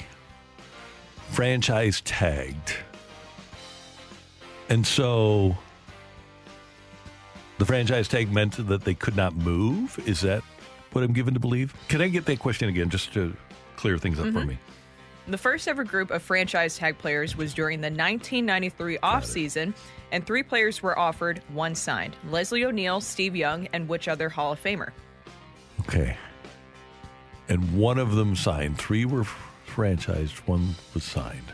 So Leslie O'Neal would have returned. to the Chargers, Steve Young would have returned to the Niners. I'm saying it was Reggie White that uh, said that God told him to go to the Packers, who ironically also made the highest offer. of course, guys. And everything. Jesus was the reason. There you go. For that big, big offer. Only three Angels have tallied multiple thirty multiple seasons with 35 home runs. Trout, Ohtani, and who else? Trout, Ohtani. I think it's our guy Troy Glaus. I think it's our uh, former 2008 third baseman. Glossy. I think he led the league one time. He had like 47 for them one year. That's one. And I think he had I think he had multiple 30 35 home run seasons. I'm going to go with Troy Glaus. He's a good hitter. Troy Glaus told BT that he never dove for a ball. He's never. do- he, he, he had my attitude, Oh. and he never did. He never dove for a ball. The hell are you doing out Yeah, there? just, just never give 100% because they'll exactly expect it. the best replacement for Scott Rolen. Probably not. no, never dove for a ball. Oh, I need to see Although 2008, I'm in the uh, the Fenway uh, in the Green Monster seats, and he hit a grand slam like 10 feet away from me. Lost it up into the uh, into the Green Monster. He was in there at field. He was there to hit. Pretty cool. Happy birthday to Rick Ankiel. Ankiel was drafted in the second round of the 1997 Major League Baseball draft. Which future World Series champion did the Cardinals take in the first round? So, remember talking to Walt Jocketty, and Walt and I would. I love Walt Jocketty. He was one of my favorites all ever. And so we're talking about how excited I am that the Cardinals have drafted J.D. Drew because he had been taken by the Phillies the year before, never signed with them, and he signs with the Cardinals. So that's who the Cardinals took. And so I'm talking to Walt, and he said, "Hey, I just want you to know, don't sleep on this second round kid that we took, Richard Ankiel. He said, Richard Ankiel, high school kid out of Florida. He's going to be dynamite. And uh, he was, man, did Rick Ankiel have ability? I mean, he might have had the best ability of any young pitcher I have ever seen. But J.D. Drew was the Cardinals' first round draft choice, I believe, that year. I'm going to go with it. J.D. Drew. We have a tie in today's fight. I'm very shocked by that. 2 2 tie between JR and Randy. Randy has a new pad for the tiebreaker, so I think he knows the rules, but we'll go over it for JR. I'm going to read out the tiebreaker question. We're going to give Randy Karraker a moment to think about his answer and write down his answer. Then, JR, you will give your answer audibly. Randy Karraker will say what he wrote down, and then who's ever closest to the pin is the winner of today's fight. JR, do you understand those rules? Yes, sir. Randy, do you understand? Do you have a pad of paper? I got a pad of paper. You got the rules down pretty good. I got down pat. Okay. yeah. Larry Johnson owns the NFL record for rushing attempts in a singular regular season in 2006. How many times did he carry the rock? Larry Johnson owns the NFL record for rushing attempts in a single regular season in 2006. How many times did he carry the ball? Randy Karraker has given us his answer. Did you show the tube, Randy? I did not. Not just yet. He has given us oh, his answer. What is your answer, JR? Oh, 463. All right, quick math, not so quick. We have a winner in today's fight. Does Randy Karraker move on after stopping a Hall of Famer, or do we have another run potentially here in this week? Ring that bell. The winner and still champion of the fight, Randy Karraker. The fight is presented by Golf Discount of St. Louis with the most experienced club fitters in town. Why shop anywhere else? Just win, baby.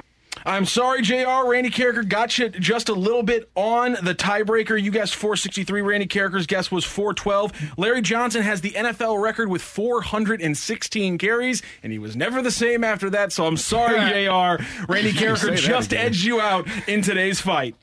That's all right. I'll take it. I got to the tiebreaker. I'll take it. there you go. There you go. That happens. A tiebreaker's a good record. Let's talk about these questions. On this day in 1961, it was Bill White who tied a uh, Ty Cobb record, a 40 year Ty Cobb record, when he collected 14 hits across back to back double headers. First ever group of franchise tag players was in 1993. Leslie O'Neal signed the tag. Steve Young negotiated a new contract.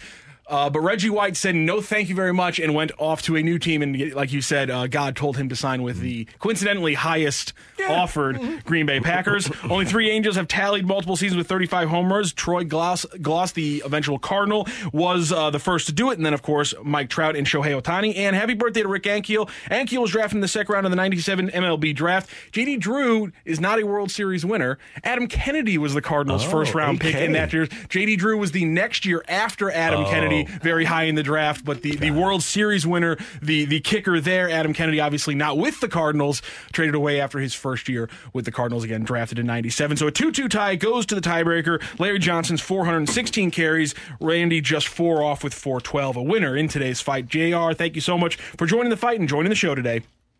Thanks, guys. Thank Good you. job, Appreciate JR. it. All right. Uh, so that's JR here on 101 ESPN. Coming up, we've got the Bird Watch for you on the opening drive on 101 ESPN. You're back to the opening drive podcast on 101 ESPN. Presented by Dobbs Tire and Auto Centers.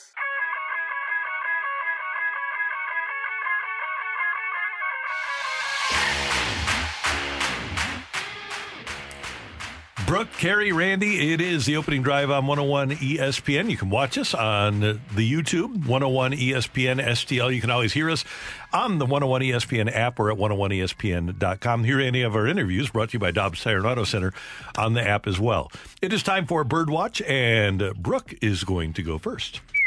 My bird watch is going to be Jojo Romero. Since being called up, he has been just really good for the Cardinals, especially in last night.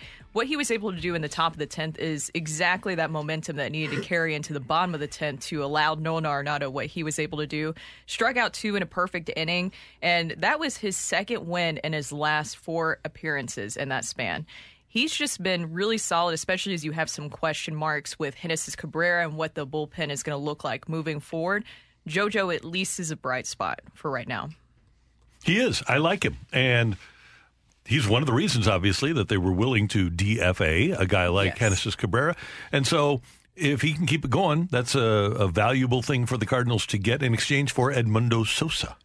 Yeah, it's the energy too. I just loved like the enthusiasm that he had too once he got out of that frame, and I just think that that's really good for this team right now to have, and it worked out.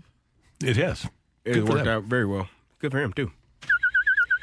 My bird watch is going to be Brendan Donovan. We talked about him earlier, potentially being a trade piece, and I, I think he has done a stellar job. In the month of June, he hit 307, had an OPS of 845. July, he's 366 so far this month with an OPS of 1.081. He is doing a fantastic job. Solo home run to tie the game up yesterday. In July, he has 15 hits, 10 RBI so far this month, and he is essentially what you want as your leadoff hitter. I, I want him on base more. I want him to get to score more. Um, but that's predicated on the guys behind him once he does get on base. You think he had a 20 game on base streak uh, in June. So you're looking at a guy that can set the table for those big hitters behind you.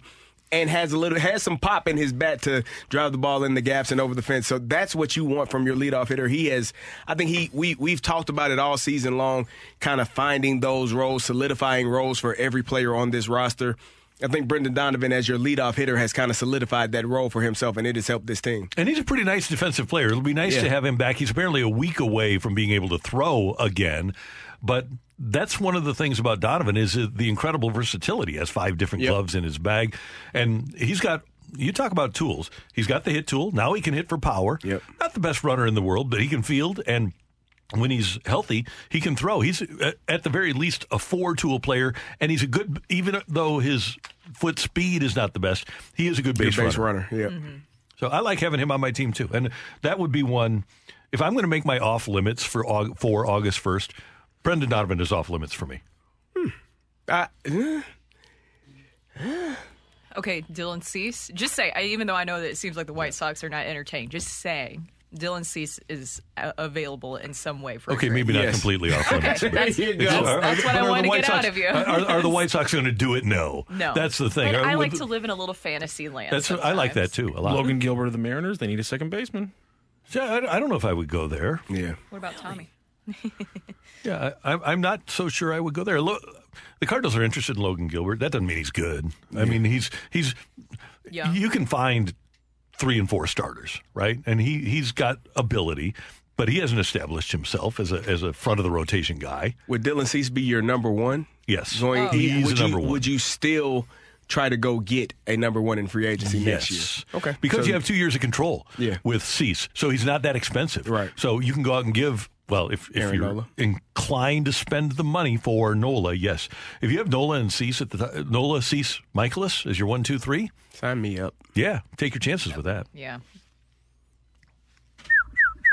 Guys, we have a chat room on uh, the uh, on the YouTube, Okay. which you can see at 101 ESPN STL. And one of our viewers, very respectfully, uh, writes, "Randy cares more about having Hall of Famers on the team than on the franchise winning championships." Now, I guess he's referring to the fact that Ohtani and Trout have played for the Angels, but generally, and you correct me if I'm wrong here, are Hall of Famers good players?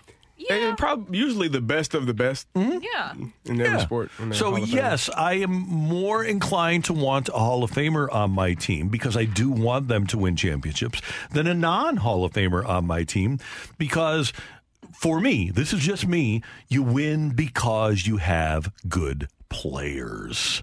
generally how And it that's what I'm interested in. I'm having in having as many good players as possible so that my team can win championships. So just be like the Angels, right? You have Trout.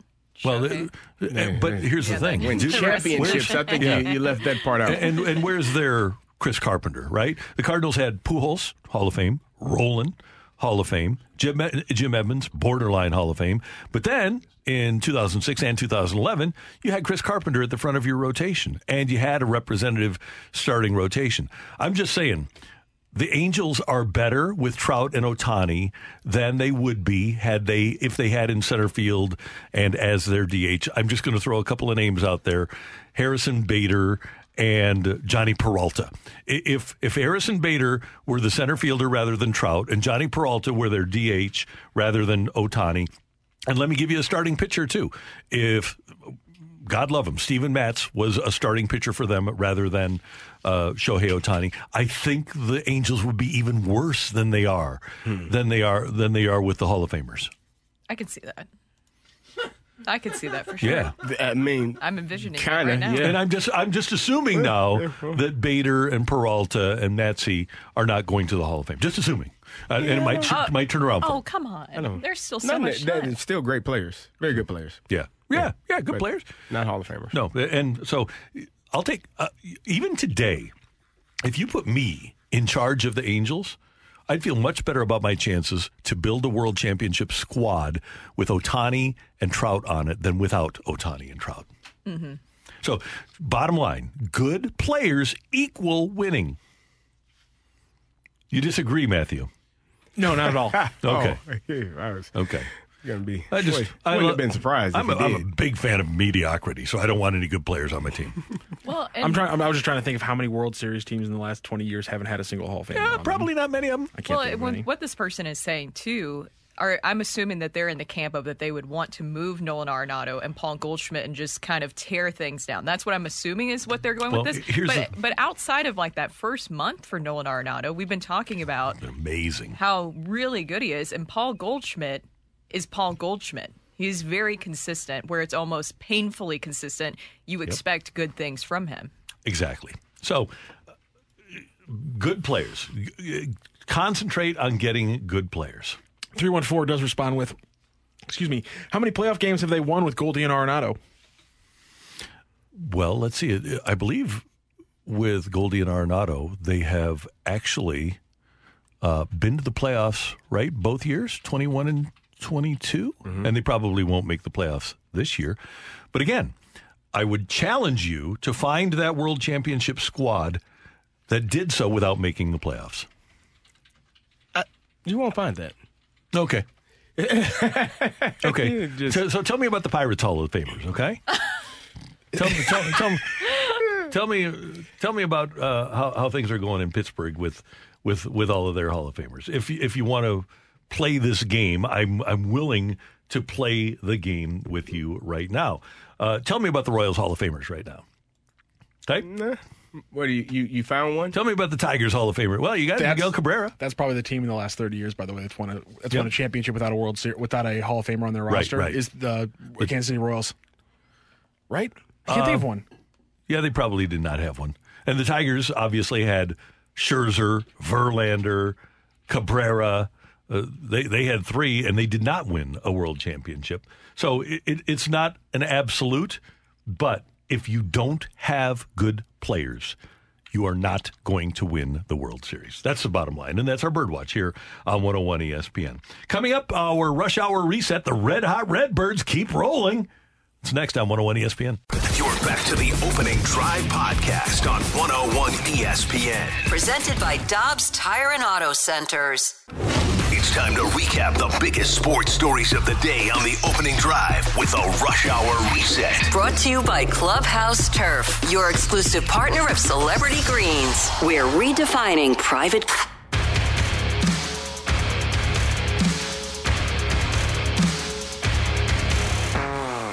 902 in St. Louis. Your time check brought to you by Clarkson Jewelers, an officially licensed Rolex jeweler with with uh, Brooke Grimsley and Super Bowl champ Carey Davis. I'm Randy Karraker.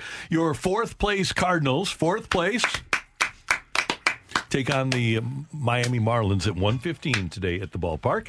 And Dakota Hudson is going to go for the Redbirds against his former minor league teammate, Sandy Alcantara. And that game is Oh, 115. we're not going to clap for that. Oh, we can clap. Oh, okay. Sandy Alcantara. Uh, yeah, we can clap for that. No, He's I was- kind I of was kind of clapping- scuffling He's this year. kinda scuffling. I, I was thinking of us. Dakota, Oh, let's Dakota Hudson his return to the starting rotation. leading the league with a 1.80 I, earned I don't, run I don't average. think he's qualified, Randy. How I mean, many you- innings? I don't think he's qualified for I that didn't look. number. You don't look at you don't look at the innings. It doesn't matter. Doesn't matter. it's just we're I just going to think he- ignore that don't portion qualifies of yet, that Randy. statistic. He got to have a few more games under his belt. You guys are. A few more innings oh. pitched under his belt. By the way, can I just make a little point here? Cardinals in fourth place, as I mentioned. You look at the other divisions in the National League. I'm looking at the standings right now. You've got the fourth place New York Mets and the fourth place San Diego Padres. Mm. One of these things is not like the other. Yeah. One of these things just doesn't belong because one of them just isn't in the top three in payroll. Yeah. yeah. Does that make you feel a little bit better? No. No. N- Oh, okay. no. I would love to be in fourth place should with make, a three hundred it should make payroll. them feel worse, but it doesn't make us feel better. No. Just this. This is No. So eh, uh, eh. last last night the Cardinals uh, they, they were in danger of losing that game in the seventh inning when uh, Dylan Carlson reached base via a walk as a pinch hitter, and Nolan Gorman, another young Cardinal player, drove him home. Swing, fly ball, long straight center field. Still there back. That ball is off the base of the wall. It hops up high. Here comes Carlson around third. He's coming home. Throw to the plate. Off target. Gorman ties it up with a double. Chip Carey the call on Bally Sports. The game goes to the 10th after great work by the Cardinal bullpen. You've got the Ghost Runner, and then you've got Nootbaar on, and Nolan Arenado at the plate. Nolan Arenado's last walk-off hit. Well, it's been a while. How about one right here? One ball, no Strike, swing drive. Deep left field. That ball is gone. He can jog home.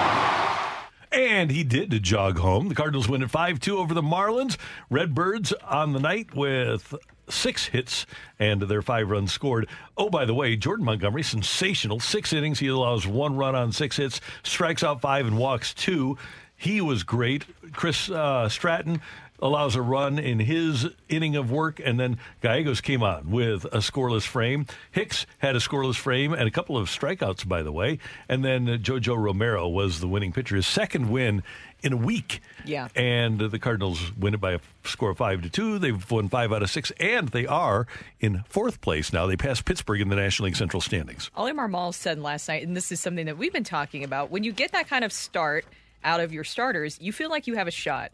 It's amazing what you've been able to see lately. I don't think it's a coincidence that with this little win streak that we have going on right now with the Cardinals, Four in a row. that your starters have been doing their job and they looked they look fantastic. Are you about to bring up the number? Because somebody texted in They about did. that, and I They forgot asked. about that. Uh, should we do that? yes, let's do it. Well, let's see if we can find it first. That's the most important. Okay. Uh, but we will. We we will absolutely find it. Let me see here. I th- I, I think we've got. Eh, maybe not. No? Okay. I'll, I'll keep. We do have four. But it, it does make have. a lot of sense with the starters setting the tone. That's something that we've talked about, and even Nolan Arenado in his post game comments just mentioned how much that helps them. It sounds simple, but it feels like that's something that we've been missing at times, where your starters get off to a great start, and offensively, they're able to do what they need to do, and it doesn't feel like they're already behind for nothing so early in the game. Right. Also, what about Jordan Hicks and his redemption against the Marlins? Because remember the last time that we saw Jordan Hicks with the Marlins, he what was it? He just kind of yeah, just airmailed it, but Mhm. he was able to nail that like key throw last night to It was home. very and good play. That was great. Yep. Ricky Horton was talking about how Jose Oquendo really teaches his young players and what he believes is a strong young player and a sign that they're going to do well is if they have a short memory. And that's what you wanted to see from Jordan Hicks is he got that redemption, he got that moment, he was able to move past Mm-hmm. when he airmailed it the last time he uh, was out there against the Marlins. And I think that that's huge for Jordan Hicks and for the Cardinals. I don't know. Jordan Hicks is going to be hard to part with if you are going to part with That's him. the thing. But what if you know that you can't sign him? Do you know That'd be that? Tough. I mean, you need to. I, I said this a couple of days ago. The Cardinals are going to have to spend money. They're going to have to, whether it's in- free agency, obviously, they're going to have to mm-hmm. see a contract, an offer, and go above that offer to entice a player. Sometimes, you know, just going to the to the number that the other teams are are. I guess everyone is, is going to. You, you're going to have to go above and beyond for a couple of these guys in order to get them to either stay here with Jordan Hicks or to come here with an Aaron Nola or, or a Blake Snell. Mm-hmm. That's just part of it. The one thing I was going to say to you, Brooke, when you are a player, you talk about a short term memory. The funny thing about sports is the ball finds you. When you mm. when you mess up, when you struggle, somehow the, the mm. baseball guys, the football guy, it, it finds you. You have another opportunity, and so that play by Jordan Hicks, knowing what he did the last time he faced that team and blowing that save to throw the runner out at home, just a great play, great decision, and that's after misplaying a ball that was hit right back to him a few batters earlier. Would you go? Joe Kelly's making nine million dollars a year. Would you go twenty-seven over three for Jordan Hicks? Yes. And you have Tinkin, Tink Hence on the way. Who's Yeah. going to be a hundred mile an hour closer. You've got Helsley coming back. You've got control of him. Hink is how many how many years away? Probably next year. Twenty four. Yeah, middle He of next year. He can so three years. Yeah. Yes, because I would I would that goes into that that ushering other players into that role. You allow Tink to be your setup man. Maybe he's your seventh, eighth, seventh inning guy, and Helsley is the eighth inning guy, or, or vice versa. And now you can kind of usher him into that role when Jordan Hicks' contract does expire. Meanwhile, St. Louis City SC is off for the All Star break. They do take on the All Stars. Thank you, Tim Parker. Thank you, Roman Bürki. They take on uh, Stan Kroenke's Arsenal squad, his his side. And uh, our buddy Tim McKernan has Taylor Twellman on his balloon party every week. And Twellman says that St. Louis City SC is something that he never really planned on. Buddy, it's insane. The fact we're here in D.C. for the MLS All Star game and we're talking about St. Louis City in first place of the Western Conference, exactly 180 degrees different than everyone in this sport predicted. Uh, it's one of the biggest surprises of my professional career. Wow. And I've had many. But it is um, good on Lutz Pfannenstiel, good on the Taylor family, and just for believing in what they're doing, sticking to their guns, and now they need to finish the deal because for what they have pulled off in the first, what is it, 20 some odd games, you got to be absolutely kidding me. It is truly amazing. And you do have to give credit, let's starting at the top with Carolyn Kindle, Mm-hmm. and then with what Lutz has done and Bradley Carnell and the entire staff over there, which has been sensational. I really do think that they're uh, one of the great sports stories of recent times. I agree. It, it's been so exciting to watch. I want to see a championship. I'm ready. I, I'm ready for another championship here in St. Louis. I want City SC to do it this season because that would even add more to the fairy tale. Or what was it when we talked to Carnell? It's not even a fairy tale anymore. It's business and the focus that, of how they're locked in. Yeah. It's been such a great story, and everybody there over at City, City SC has done a great job of making this happen. Yeah, and you wonder if uh, the, the Arsenal ownership really cares about winning a game against a bunch of Americans, even if they, you've got some people representing St. Louis. Is he- Well, Well, I told everyone in the room today that I have not been able to understand the emotion since 2002. So you, you you just wonder if the if the Arsenal owner is really going to be that invested in the game. Mm. Is he going to be there? Oh, I'm, I'm sure. Well, you know what? He might be back home. He might be just back home walking the streets. I oftentimes get stopped in Los Angeles and they'll go, Are you that guy? For you assholes, go back to St. Louis. So he, he might be back home. You never know. Hmm. Interesting. Well, without getting into all the details That of it, I mean, unedited. dealing with people with lower incomes wasn't something I particularly looked forward to, frankly. So, that, that sounds actually like you, no no alterations there, right? In his own words. Okay, just wondering. Yeah, maybe a small alteration. Do you, does he have any families here? Is still here in Missouri? I don't Do you think Randy would gives a claim him. damn.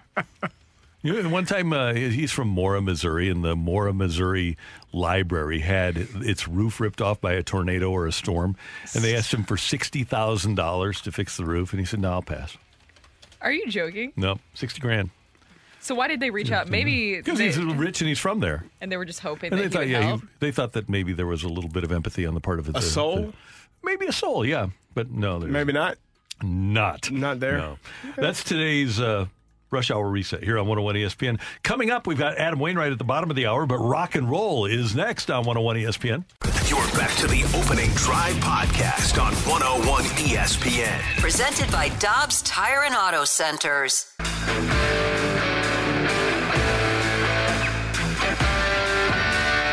Let's rock. Let's rock today.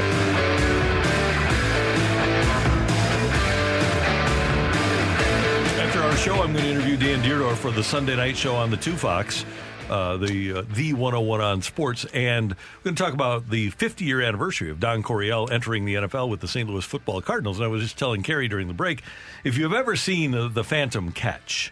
And just look it up on the YouTube. If you're uh, if you're watching us, just switch away. You just go to Mel Gray Phantom Catch, and it was clearly a catch, no doubt about it and uh, the football Cardinals wound up winning that game. But that catch only sent that game into overtime. And Carey Davis was enthralled by the fact that Don Coryell had the ball handed off to Jim Otis 11 consecutive times in overtime to get the ball into field goal position for Jim Bakken's winning kick. Uh, the fullback gets the ball 11 consecutive times. We can do that. Sign me up for that. now, that's a, that sounds like some forward-thinking coaching there. Actually, you can hand the ball off. No, who's ex- eleven times? Who the hell is expecting that? They're going to catch them off guard. Best offensive line maybe in the history of the game. There we go. And yeah, so they, they were just tremendous. This this makes me think of a question. This will, this is how we're going to start rock and roll today. Okay. Which passing offense, Air Coryell, Bill Walsh's West Coast, the greatest show on turf, and let's go with the 2007 Patriots just completely opening up everything. Which offense changed football more? I think it was the greatest show on turf. I think it was the West Coast offense because it was. I I mean, based on the timing and mm-hmm. getting the ball out and knowing reads, it, it was very preci- precise. The the now I'll tell you this: what Marshall Faulk and those guys Yep. did Yeah. offensively was a matchup nightmare because. They had all five of their receivers as eligible receivers to be able to catch balls, and you didn't know where the ball was going to go to. And that puts so much stress on defenses. When you have an offensive coordinator that only has two guys, three guys that you're going to get the ball to, they had five people that could catch the ball and make a play, and that is stressful. And two things. Number one, with the West Coast offense, it extended the running. The running game became the passing game Yes. because of the short passes. Yes. But the other thing with the greatest show on turf, th- that changed the game so much that a nickel back became a first round Yeah. draft choice. Mm. Y- you had to. It, Yep. it, it, it probably did open up because they were in 11 personnel, one tight end, one running back, three receivers often.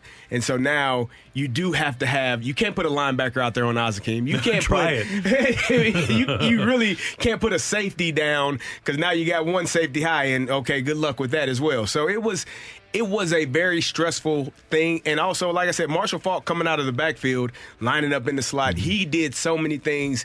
Linebackers and safeties didn't have a chance. And so now, what are you going to do offensively? And then we're going to run the ball at you as well. What an amazing quick story. So Don Coryell changes offense in the NFL by coming here in 73. Mm-hmm. Leaves after the 77 season, 73, 74, 75, 76, 77. Bill Bidwill always wants to surprise people. He did with the hiring of Don Coryell as his head coach. He was ready to surprise the world with a new head coach, but the Globe Democrat, St. Louis Globe, Globe Democrat, got a picture of his coach that he was going to interview coming off of the plane coming into Lambert Field. And so he decided to not hire this coach because it would not be a surprise. The coach in the photo in the Globe Democrat was one Bill Walsh.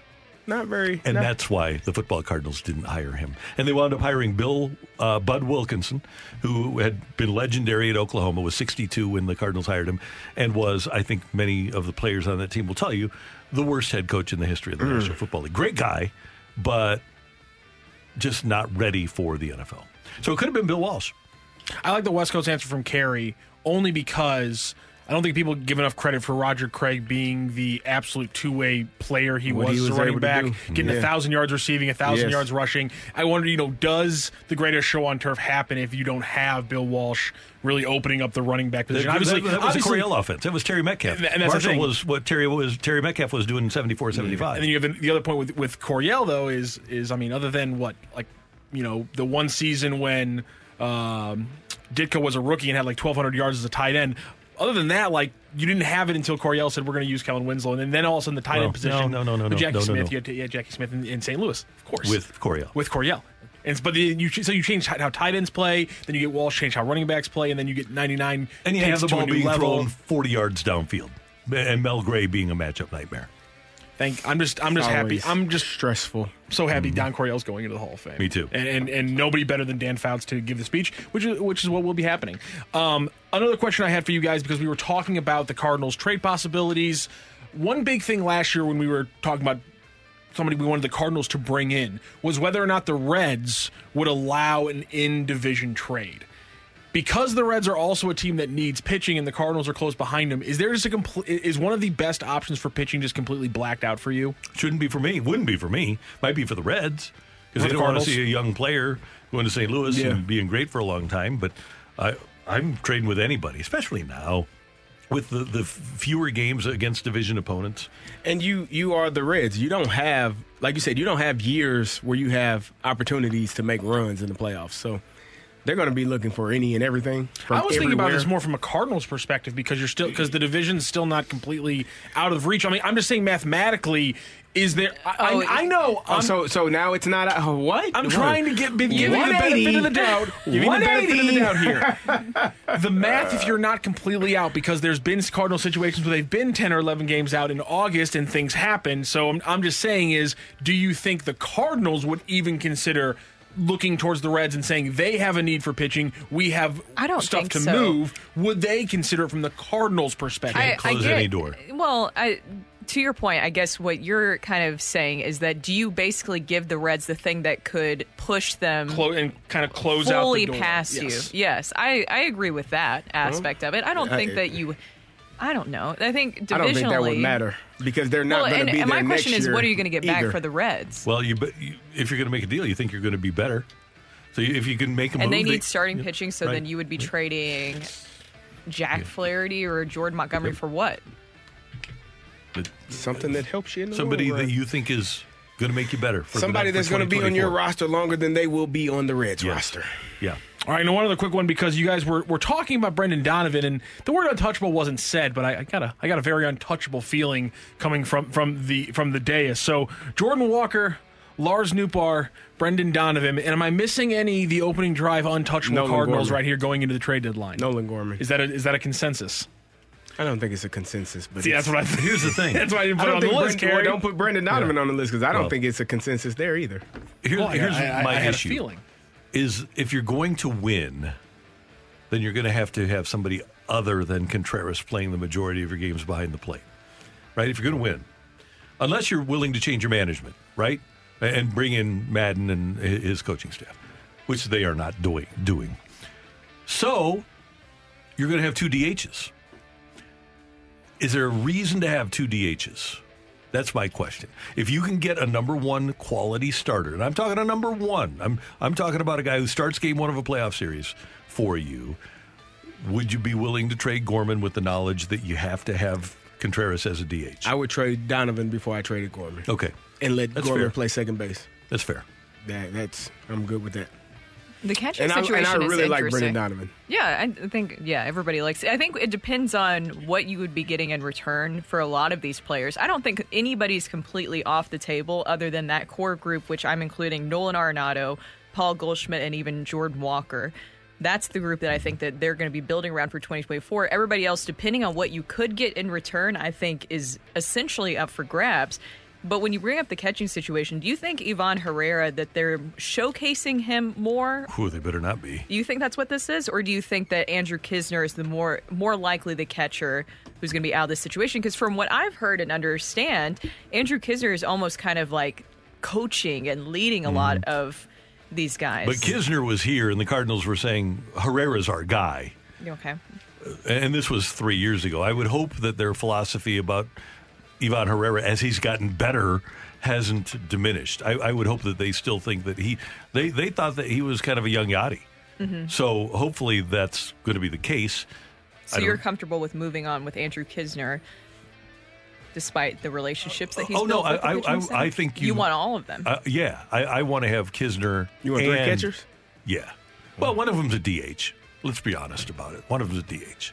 So I, I've got two catchers and then a DH that can occasionally play catcher. He doesn't like it tough. He's getting paid 80, 87 maybe and a maybe that's a million. good discussion for tomorrow. Is the plan for Willson Contreras moving forward? Yeah, Your that's a, that's a great question. Your guess is as good as mine. Um, one, one other thing we were talking about City uh, and how exciting we are. One other thing that I'm so excited for now that soccer's here, it, the transfer window is open until Oh, here we August go. 2nd, and we have transfer rumors, ladies and gentlemen. Mbappe. It, it's not Kylian Mbappe. I'm sorry. Chris Ron? Chris Ron? Chris Ron, yeah. Um, no, You're funny. Uh, sorry, I heard Chris Ron and I just I ducked instinctually. Um, no, Cristiano Ronaldo. No, there's there's reports right now that City is is looking for a loan deal for left back Selmir Pidro, and there's also word that they are working on a transfer right now for Icelandic striker Nokvi Thorisson. The Manuel Veth, who is is a reporter who's been on all of City's moves throughout all them uh, building this entire team. What about the Pulisic rumors? Uh, that those unfortunate. I'm not seeing a lot of uh, backing up on the Pulisic rumors, Randy. I'm sorry. The, one of the one of the things I read about the Pulisic rumor, they spelled his name wrong, so I, I feel like it's not too accurate. But they were talking about potentially a 500,000 uh, thousand Harry Kane? euro move for Thorson, the Icelandic striker. If you want to go check out Manuel Veth on Twitter, that's M A N U E L V E T H. He has all the transfer rumors for St. Louis City. We'll see if we get a new uh, striker, Harry Kane. winger. But hey, uh, unfortunately, you know what? I heard he's really mad about Tottenham. You know, kind of falling off a little bit. It's probably his last year there. Mm-hmm. I think he really could be. But here's the thing: Does he want to be a backup to João Klauss? Oh, that's a great That's question. the question. Where are you going to play him? Mbappe, there's some room on the on the on the wing. Obviously, with them with them, you know, going after this Icelandic guy, there's some room on the wing that City has, but the depth actually at the number nine is just not there. Randy, All right. Uh, thank you, sir. Thank you. Adam Wainwright next on 101 ESPN. Back to the opening drive podcast on 101 ESPN. Presented by Dobbs Tire and Auto Centers. It's time for Wednesdays with Waino on the opening drive. We're talking life, baseball, and what's happening at Big League Impact with Cardinals pitcher Adam Wainwright. Wednesdays with Waino is presented by Scott Lee Heating Company, a proud Mitsubishi Electric Elite contractor.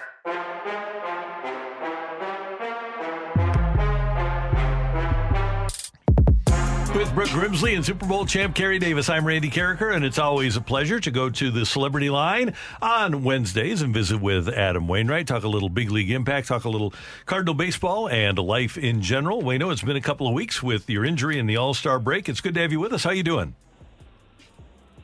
Good to be back, guys. Uh, I'm doing great. It's good to hear your voice, Randy. Well, it's it's good to hear yours as well. Hey, I want to start with this because this is unusual for you, and it's it's unusual for me. Heck, we, we- you came uh, in 2004. I was around when the DeWitt family bought into the Cardinals, and this kind of a season is rare for the Cardinals. You've never had to really experience anything like this in your career, where your your general manager, president of baseball operations, says we're gearing towards next year. What has this been like with all the injuries and all of the struggles of the ball club for Adam Wainwright? You know, I actually heard. Uh, can y'all hear me? Okay. Yeah, we got you. Okay. Okay. Yeah, I'm, I'm packing right now, so you know, you just have to. You might hear some fodder in the background. No problem.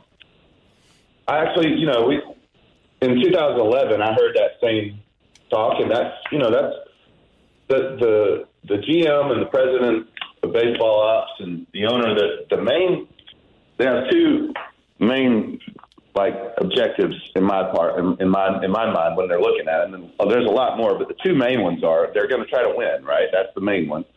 And the second one is they're going to take care of the organization and and uh, and try to represent for our fan base as best they can for for future years also. So, you know, from their perspective, they're going, okay, look, we might pull off something here, but if not, we have to prepare for what this looks like at the trade deadline uh, as a responsibility to the club, and that's fair, I think. From a player's perspective, from our side of it, especially the way we've been playing a little bit lately, I'm thinking, let's just, you know what? Let's get about seven, eight, nine wins right here in a row, right before the deadline. Let's get about what? What would that put us? Like five games under 500. Um, let's get about five, six games back in the division and, and, and see our front office go, what, no, wait a second now. we I could do this. You know, that's the goal from our end. And uh, that's certainly a goal from my end. And, and, uh, and that's, especially from especially from my end, you know, I'm like, hey, let's push all the chips in and go for it this year. You know? uh, but uh, but but I, I think you know what our, our it's just not easy to win. You know, it's not easy to win, and uh, almost every team I've seen since I've been here has gone through a, a year or two like this. Um, we just never have, you know. But in 2011, I remember being at the cauliflower, the night of the cauliflower year dinner, and Mo getting up and saying, "Look, it's you know we're ten and a half back.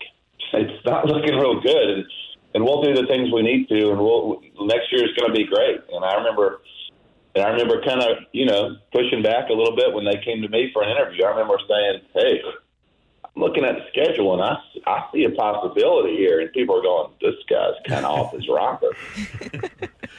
but Wait. coming back from that far back, it just empowered me, Randy. It just empowered me. You know, now I'm thinking, shoot, anything's possible. So I just got way too, I just got this problem with belief. You know, I got this this big problem with belief that I just can't stop believing no matter what uh, about a number of things. So um, I'm, I'm no different in this situation. I, I still believe. You know, I still look at our at our, our starting rotation, which I know on paper hadn't been great.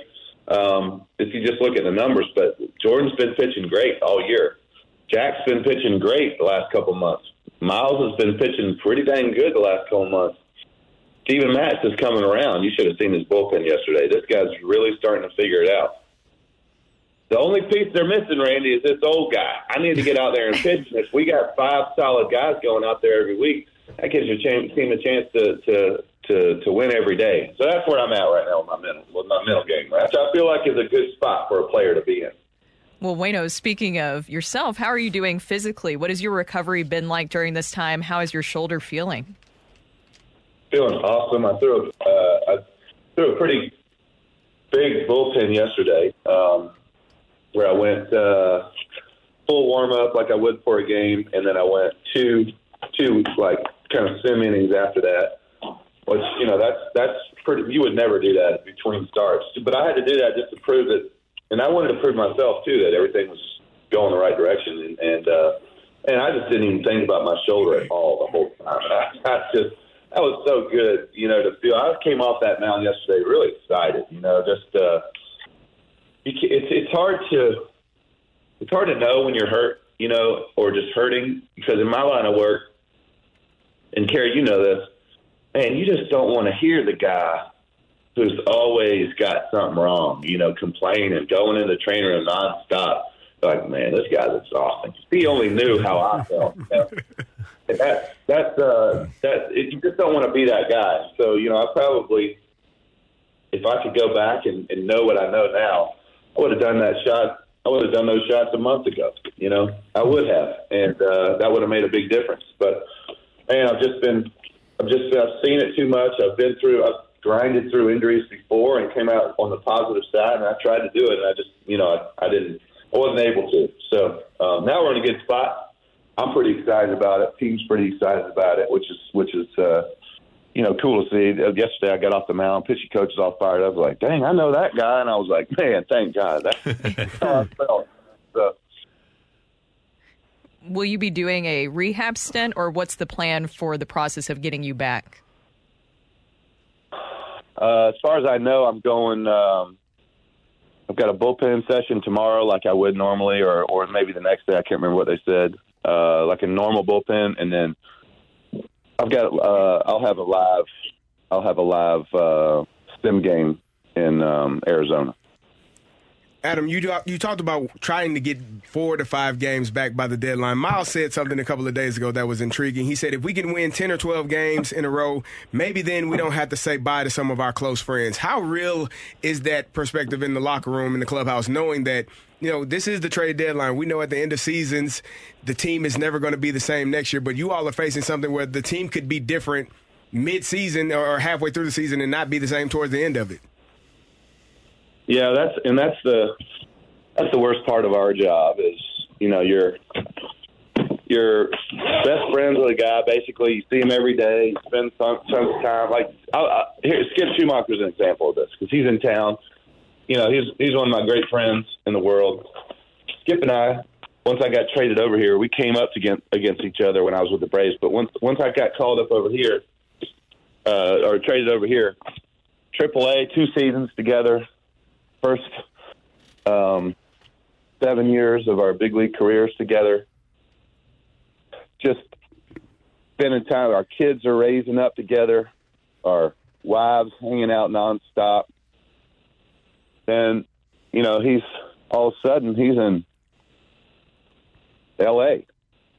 and Cincinnati, and and you just don't see him anymore. And then kids grow apart, and wives don't see each other anymore. And you know, you, you look at your kids and you go, "Hey, do you remember Brody, Skip's son?" And, and they're like, "Yeah, I mean a little bit," you know. And I was like, "Golly, y'all were connected at the hip until you were five, six years old." You know, so that's the hard part about our our job is that um, on on any given day, the guy that you're you see all the time that you're really close with, he's gone, and and and uh, and you'll never, you know, sometimes you never see those guys again you know, and, and the ones you get really close with, you stay, you know, you stay in contact with. I still text with Carp and uh, both Carps, Big Carp, and Matt Carp. And I still text with with um, with like uh, Chris Carpenter and Matt Holliday and those guys. But you know what?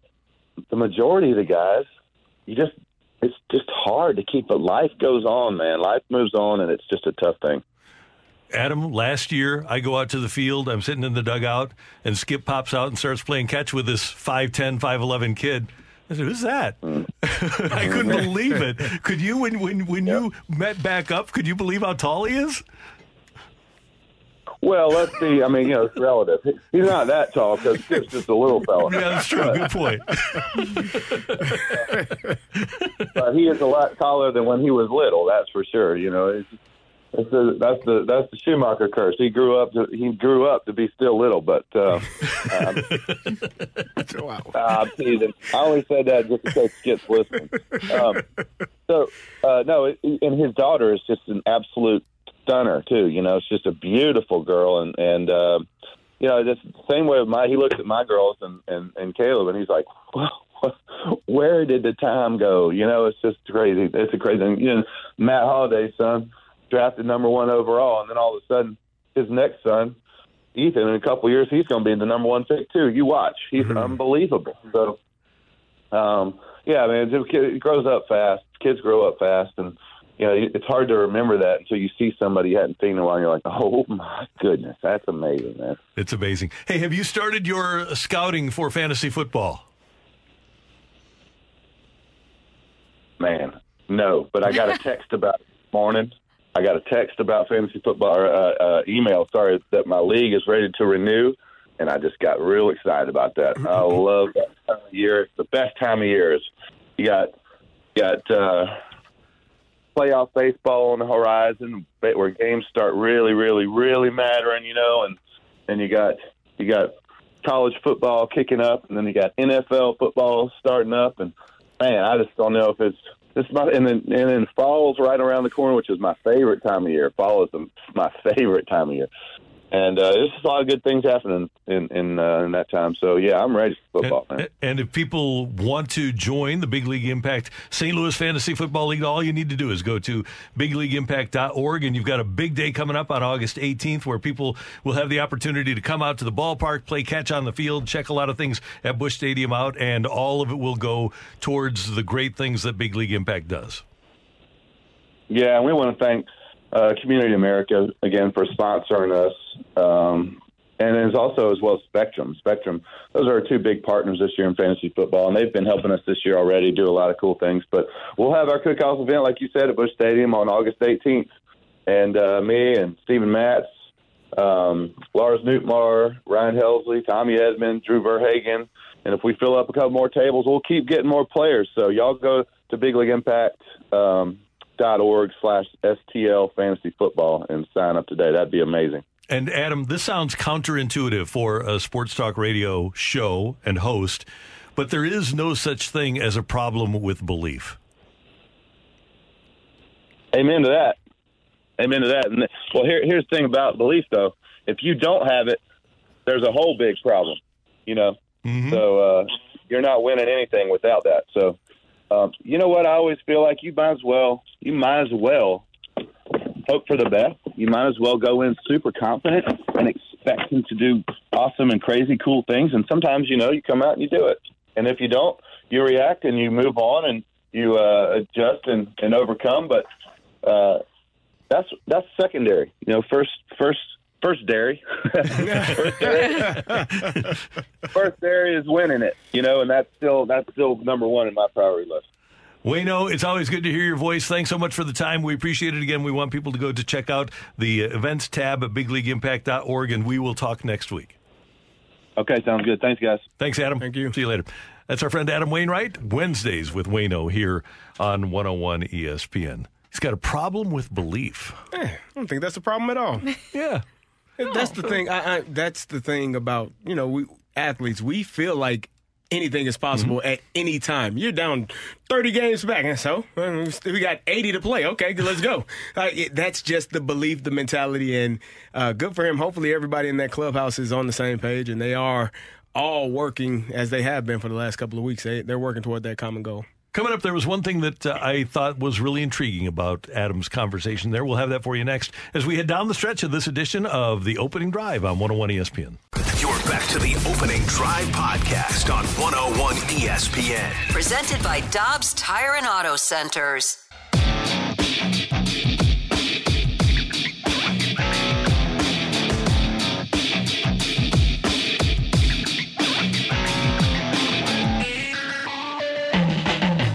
If I could go back and, and know what I know now, I would have done that shot. I would have done those shots a month ago. You know, I would have, and uh, that would have made a big difference. But man, I've just been, I've just, I've seen it too much. I've been through, I've grinded through injuries before and came out on the positive side, and I tried to do it, and I just, you know, I, I didn't, I wasn't able to. Adam Wainwright joining us in his last segment here on 101 ESPN, trying to battle through inflammation in his shoulder without substantial, i.e., shots, medical help. And now he got the shots, and the shoulder's feeling great, and he is ready to bounce back and hopefully be the pitcher that he thinks he can be. He could have called me about that shot. I'd have told him to take that as soon ASAP. Hmm. we used to line up. Uh huh. Pre-game. Yeah, that used to be an October. Yeah, Yep, that used to be an October ritual. Back in the day, baseball I don't think allows it anymore. Actually, Good times. but it's it's really interesting when you uh, when you get behind the scenes of that 06 team that all of a sudden got healthy Mm. for the playoffs. Hey man, uh, the shots may have had something to do. What does it feel like? Is it just instant? It's like um, you don't feel no pain. Really? Yeah, but until one. Do you feel 1 like? Do you feel like you could like run through a brick Probably. wall? I mean, it takes that it so if you affect have if you have soreness, if you're dealing with something aching, painful, Mm. it just kind of subsides for about six to eight hours. Oh, that's but that one a.m. Whew, Well, hopefully 2 Waino, yeah, hopefully Waino will come back, and I don't think this was Toradol. I think it was an anti-inflammatory, but hopefully he'll be able to come back and be the pitcher that he was for most of last year. And it, I get a kick out of the people that say, oh, he should have retired after last year. Number one, trying to make up his mind about his life for him. But the other part of it is, is that he did throw 190 innings last year with an earned run average below three and a half. It wasn't like he was terrible. How thrilled would people be if you had a pitcher this year that had a three and a half ERA and gave you 190 innings? Just one guy, Yes. right? that would be amazing. Yeah. Very excited. That Yeah. would be amazing. It, you hope for the best. And I think some people, because we already got some text messages coming in like, oh, he's, tell him he's stealing from the organization thing. It's so crazy to me that that's still continuing to come in. I understand. I think we all understand what has Mm-hmm. Happened with Waino this season. Can I We- make a quick point here, Yes, Brooke? And I'm sorry yeah. to interrupt. But one thing that we all have to recognize is that there has to be a stupidest person in the world. Mm. There's Huh? a, uh, There does. Okay. There's some dumb dumb takes that people have, dumb dumb Dum-dums. ideas. Yeah. you know. Dum dums. I'm not saying that that that person is, No. but you're saying that there There has is to a person that is. Yeah. Yes. The if you feel like there has to be a worst doctor. You don't want to find that person. No. Let's not. I don't want to be. No, I don't wanna- Have, have you- I- I've had multiple surgeries, and so you know when I go in, like if it's my shoulder. I'll have to put an X on that mm-hmm. shoulder. Like, no. I write no on the uh-huh. whole. I wrote it all over my arm. Yes on this arm. Because, you know, there, there are people that go in for surgery and come out and have surgery on the wrong knee, wrong shoulder. Blues, wrong. Blues had a guy that Oh uh, my had that with his wrist. Yeah, yeah. They, they, Oh, I, yeah. I, I take a marker and make sure they give you one now. Hey, I write no. No, it's not great. Yeah. Uh, Yep. That was that was a that was something that happened, huh? Yep. Uh, yeah. Uh, so we've got a balloon party coming up. Cardinals with a day game today.